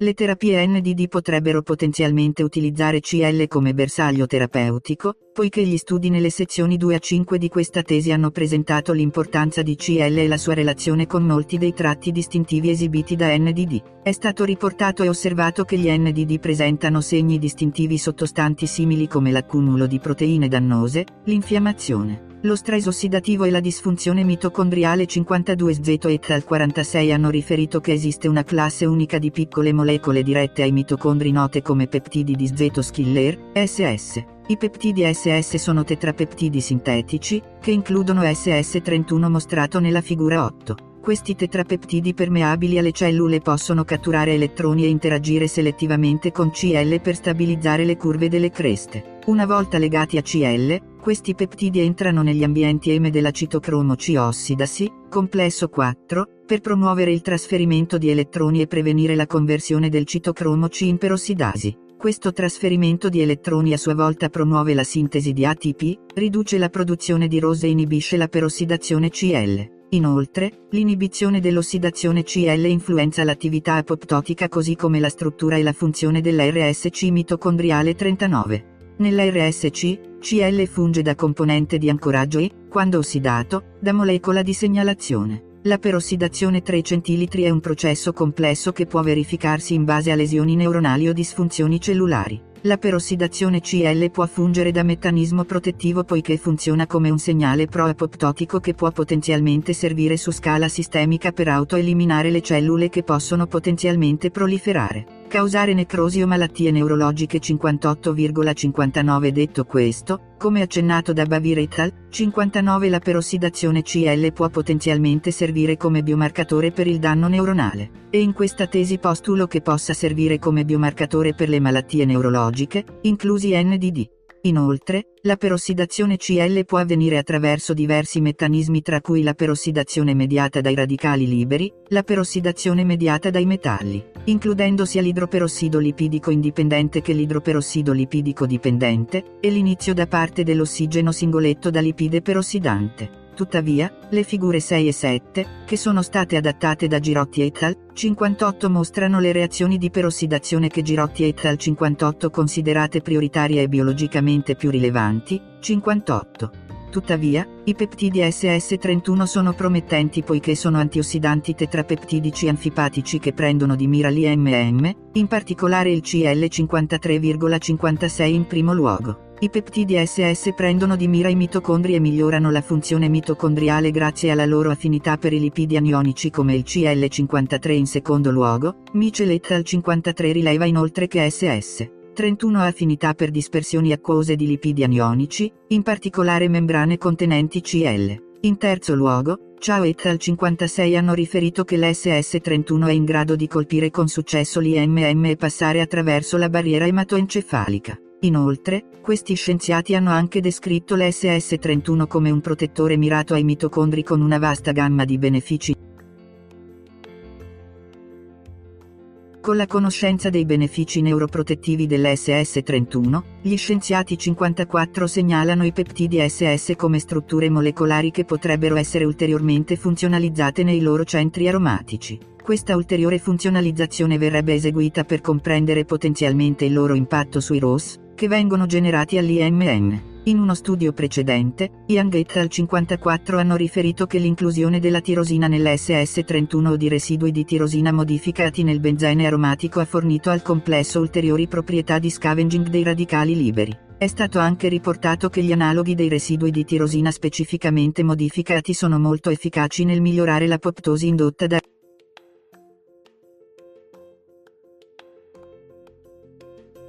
Rebi et al 55 hanno testato l'ipotesi che l'uso di inibitori della divisione mitocondriale SS31 nei neuroni AD possa avere effetti protettivi sinergici. Questi scienziati hanno testato questa ipotesi utilizzando costrutti di DNA complementare della proteina precursore A mutante, AP, coltura di tessuti, analisi di immunoblotting, analisi di immunofluorescenza e quantificazione. In primo luogo, questi metodi utilizzati da Rebi et al 55 hanno rivelato che l'antiossidante SS31 mirato ai mitocondri permeabili alle cellule è protettivo contro le tossicità sinaptiche e mitocondriali indotte dall'amiloide beta nei modelli cellulari e murini di ED, 55. Inoltre, Rebi et al 55 hanno riferito di aver utilizzato test di apoptosi, confronti tra DNA mitocondriale, mtDNA, e DNA nucleare, NA, test di immunoassorbimento enzimatico, ELISA, test enzimatici e analisi statistiche. In secondo luogo, è stato riferito che questi esperimenti hanno scoperto che la combinazione di SS31 e inibitori della divisione mitocondriale ha aumentato i tassi di sopravvivenza cellulare rispetto alle cellule AP mutanti non trattate. In terzo luogo, i risultati chiave sono stati che, l'AP è tossico per le cellule e l'uso di SS31, inibitori della divisione mitocondriale e l'uso combinato di SS. 31 inibitori della divisione mitocondriale sono protettivi contro l'AP mutante e l'A per le cellule, 55 hanno anche riferito di utilizzare l'SS31 con inibitori della divisione mitocondriale come approccio terapeutico per l'AD, dal momento che è stabilito, 4,26, 28,55 che l'A è un segno distintivo della proteina per l'AD, postulo che questo rafforzi la logica per ulteriori ricerche sull'uso terapeutico dell'SS31 per NDD come Inoltre, utilizzando modelli murini e test cognitivi come il Morris-Watermaze test, che è un test contestuale di condizionamento della paura per valutare l'apprendimento correlato all'ippocampo e l'attività di memoria. Ciao et al 56 hanno riferito che il trattamento con SS31 ha migliorato l'apprendimento e lo stato della memoria quando la compromissione della memoria è indotta dall'ipopolisattaride, che è stato segnalato come un'endotossina e un ligando del recettore 4-toll-like. Questo studio 56 è significativo nell'ambito delle NDD perché il declino cognitivo e le difficoltà di memoria sono condizioni comuni associate alle NDD 21,22, 26 a 28, 34 a 38 inoltre, questi scienziati 56 hanno riferito di aver utilizzato ELISA, Western Blot, Terminal Transferase Biotinilate Deoxyuridine Trifosfate Nick and Labeling, Tunnel. Tunnel è una tecnica che rileva l'apoptosi utilizzando un'etichetta fluorescente che si attacca all'idrossile terminale delle rotture del DNA attraverso l'uso dell'enzima terminale deossinucleotide transferasi 60 inoltre. Utilizzando le tecniche precedentemente menzionate, Ciao et al 56 hanno riferito di comprendere l'apprendimento e le prestazioni della memoria nei modelli murini, la funzione mitocondriale, lo stress ossidativo e il rilevamento dell'apoptosi delle cellule neurali e della risposta Inoltre, Ciao et al 56 hanno riferito di utilizzare la colorazione di Golgi per rilevare gli spin dendritici dei neuroni dell'ippocampo e della membrana mitocondriale come potenziali saggi per rilevare il potenziale della membrana mitocondriale. Uno di Ciao et al 56 risultati è stata che esiste una relazione tra il deterioramento della memoria e l'uso di SS31 poiché è stato riportato che SS31 ha attenuato il deterioramento della memoria nei modelli murini. In secondo luogo, l'SS31 ha impedito l'apprendimento dipendente dall'ippocampo e il deterioramento della memoria indotto dall'ipopolisattaride, endotossina. Allo stesso modo, l'SS31 ha protetto l'ippocampo dalla disfunzione mitocondriale indotta da LPS mantenendo i livelli di potenziale di membrana Ulteriori scoperte sono state che l'SS31 ha attenuato lo stress ossidativo nell'ippocampo murino, ha ridotto l'apoptosi delle cellule neurali nell'ippocampo dei topi trattati con LPS e ha migliorato la via del fattore neurotrofico derivato dal cervello dell'ippocampo, che svolge un ruolo nello sviluppo della normale complessità strutturale sinaptica. Inoltre, l'SS31 ha impedito la diminuzione delle spine dendritiche sui neuroni dell'ippocampo dopo il trattamento con LPS. Inoltre, Ciao et al 56 hanno concluso che l'SS31 può attenuare la disfunzione mitocondriale indotta dai lipopolisattaridi e offrire benefici terapeutici migliorando la funzione in linea con la comprensione della disfunzione mitocondriale e delle potenziali cause, Calkins et al 61 ha testato l'ipotesi che esista una relazione tra l'accumulo di A nelle sinapsi e la degenerazione sinaptica nell'AD. I risultati riportati da Calkins et al. 61 insieme ad altri risultati di AD26 a 28 in questa tesi hanno implicazioni per la comprensione dell'eziologia dell'AD nell'ambito dell'accumulo di A. Calkin et al 61 hanno anche testato gli effetti dell'A sull'attività mitocondriale e le alterazioni sinaptiche dei neuroni in un modello murino di ARD. Calkin et al 61 segnalati utilizzando modelli murini transgenici e WT di analisi immunocitochimiche, Western Blot ed ELISA, hanno riportato che i mitocondri nei neuriti dei neuroni che esprimono la proteina precursore A erano anormali. In terzo luogo, Calkins et al 61 hanno riferito che l'SS31 ripristinava il trasporto mitocondriale, la vitalità sinaptica e diminuiva la percentuale di mitocondri difettosi, che secondo Calkins et al 61 indica che SS 31 protegge i mitocondri e le sinapsi dalla tossicità. Inoltre, i risultati riportati da Calkins et al 61 erano che si osservava che l'auligomerico si localizzava nei mitocondri. In primo luogo, Calkins et al 61 hanno riferito che le colture proteiche precursori di hanno mostrato un aumento dell'apoptosi, una ridotta espressione genica sinaptica e una ridotta espressione genica dinamica mitocondriale. Questi risultati implicano ulteriormente l'A come un segno distintivo proteico chiave nella neurodegenerazione in NDD come l'ERD. In secondo luogo, Calkins et al 61 hanno riferito che il trasporto anterogrado mitocondriale nei neuroni della proteina precursore di A era compromesso ma migliorato in modo significativo utilizzando SS31, affermando che SS31 può salvare le carenze indotte da A nel trasporto mitocondriale. 61.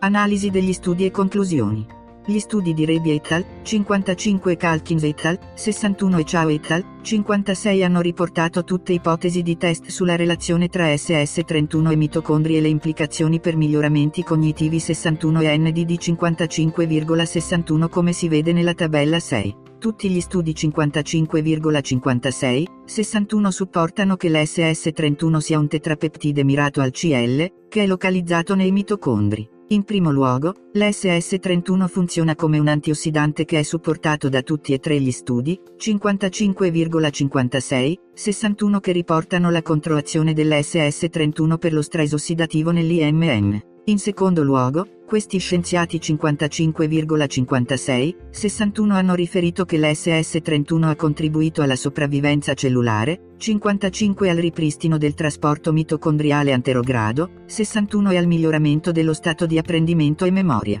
56 che era una conseguenza dell'SS31 che riduceva gli effetti dell'LPS, endotossina, disfunzione mitocondriale indotta. In terzo luogo, gli effetti 55,56, 61 riportati dell'SS31 suggeriscono che dovrebbero essere condotte ulteriori ricerche sulla relazione tra SS31, IMM e NDD. Postulo che potrebbe esserci un potenziale terapeutico quando SS31 è ulteriormente funzionalizzato e utilizzato in tandem con terapie consolidate che affrontano le proteine NDD istopatologiche, ad esempio, A, SNCA e TAZ mutato. Nel complesso, questi studi supportano l'importanza del CL nei mitocondri, specialmente nel contesto degli NDD, come osservato con l'effetto dell'SS31 sulle cellule della proteina precursore della AP 55, 61 e con i conseguenti miglioramenti.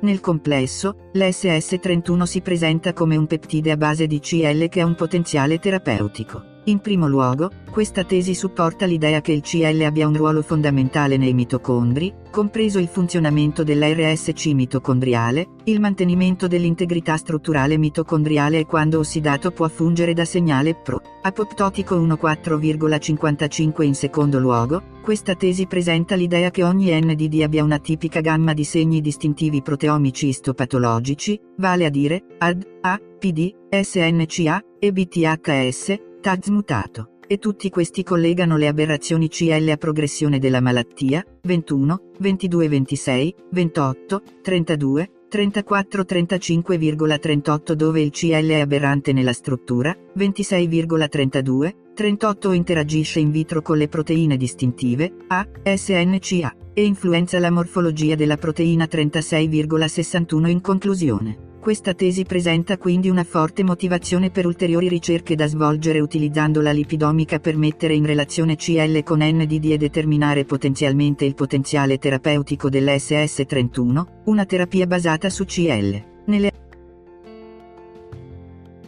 Tabella 6 Terapia base di cardiolipina. Autore. Metodo di studio. Risultati. Conclusione. Rebi et al 55. Coltura cellulare utilizzando modelli murini con CNA per esprimere la proteina precursore A, immunoblotting, analisi di immunofluorescenza, saggio di apoptosi, saggio di perossidazione lipidica, altri saggi biologici. L'uso combinato di SS31 e inibitore della divisione mitocondriale 1 ha migliorato la sopravvivenza cellulare e ridotto la morte cellulare apoptotica nelle cellule mutanti della proteina precursore A, AP. Ci sono stati effetti relativamente positivi dell'uso di antiossidanti mirati ai mitocondri come SS31 e inibitori della divisione mitocondriale come approccio combinato per la de altre malattie neurologiche. Calchinet al 61. Modelli murini transgenici, GeneTG 2576, e WTDED, nonché analisi immunocitochimiche, Western blotting e test di immunoassorbimento enzimatico, ELISA. I mitocondri nei neuriti dei neuroni AP erano anormali. Inoltre, il trasporto anterogrado mitocondriale era compromesso nei neuroni AP ma migliorato dall'SS31. Le proteine sinaptiche sono diminuite nelle colture proteiche precursori di A. Sono state tratte diverse conclusioni e sono state annotate le conclusioni rilevanti per questa revisione. Sia il numero che la lunghezza dei mitocondri sono diminuiti nei neuroni AP, portando a mitocondri anormali, che sono stati migliorati dal trattamento con SS31. Chai et al 56. I modelli murini sono stati utilizzati con diverse variabili tra cui l'ipopolisattaride SS31, nonché il test del labirinto acquatico Morris, test in campo aperto, test enzimatici, Western blot, isolamento dei tessuti, ELISA, tunnelle colorazione del Golgi e test del potenziale della membrana mitocondriale. Il trattamento con SS31 ha migliorato l'apprendimento e lo stato della memoria e il miglioramento ha coinvolto la regolazione facilitata del fattore neurotrofico derivato dal cervello, BDNF, che aiuta nello sviluppo della normale complessità strutturale L'SS31 può attenuare la disfunzione mitocondriale indotta dai lipopolisattaridi, presentando così i benefici terapeutici in termini di miglioramento della funzione mitocondriale e prevenendo i danni da stress ossidativo e neuroinfiammazione.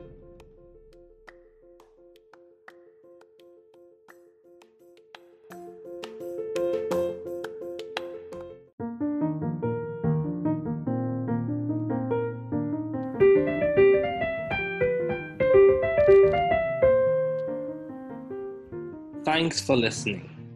We're glad you were able to tune into this podcast. Once again, this is The New Chemist, where we discuss chemistry, which simply put is the science of change, as well as the other sciences, careers, community, research, and COVID 19.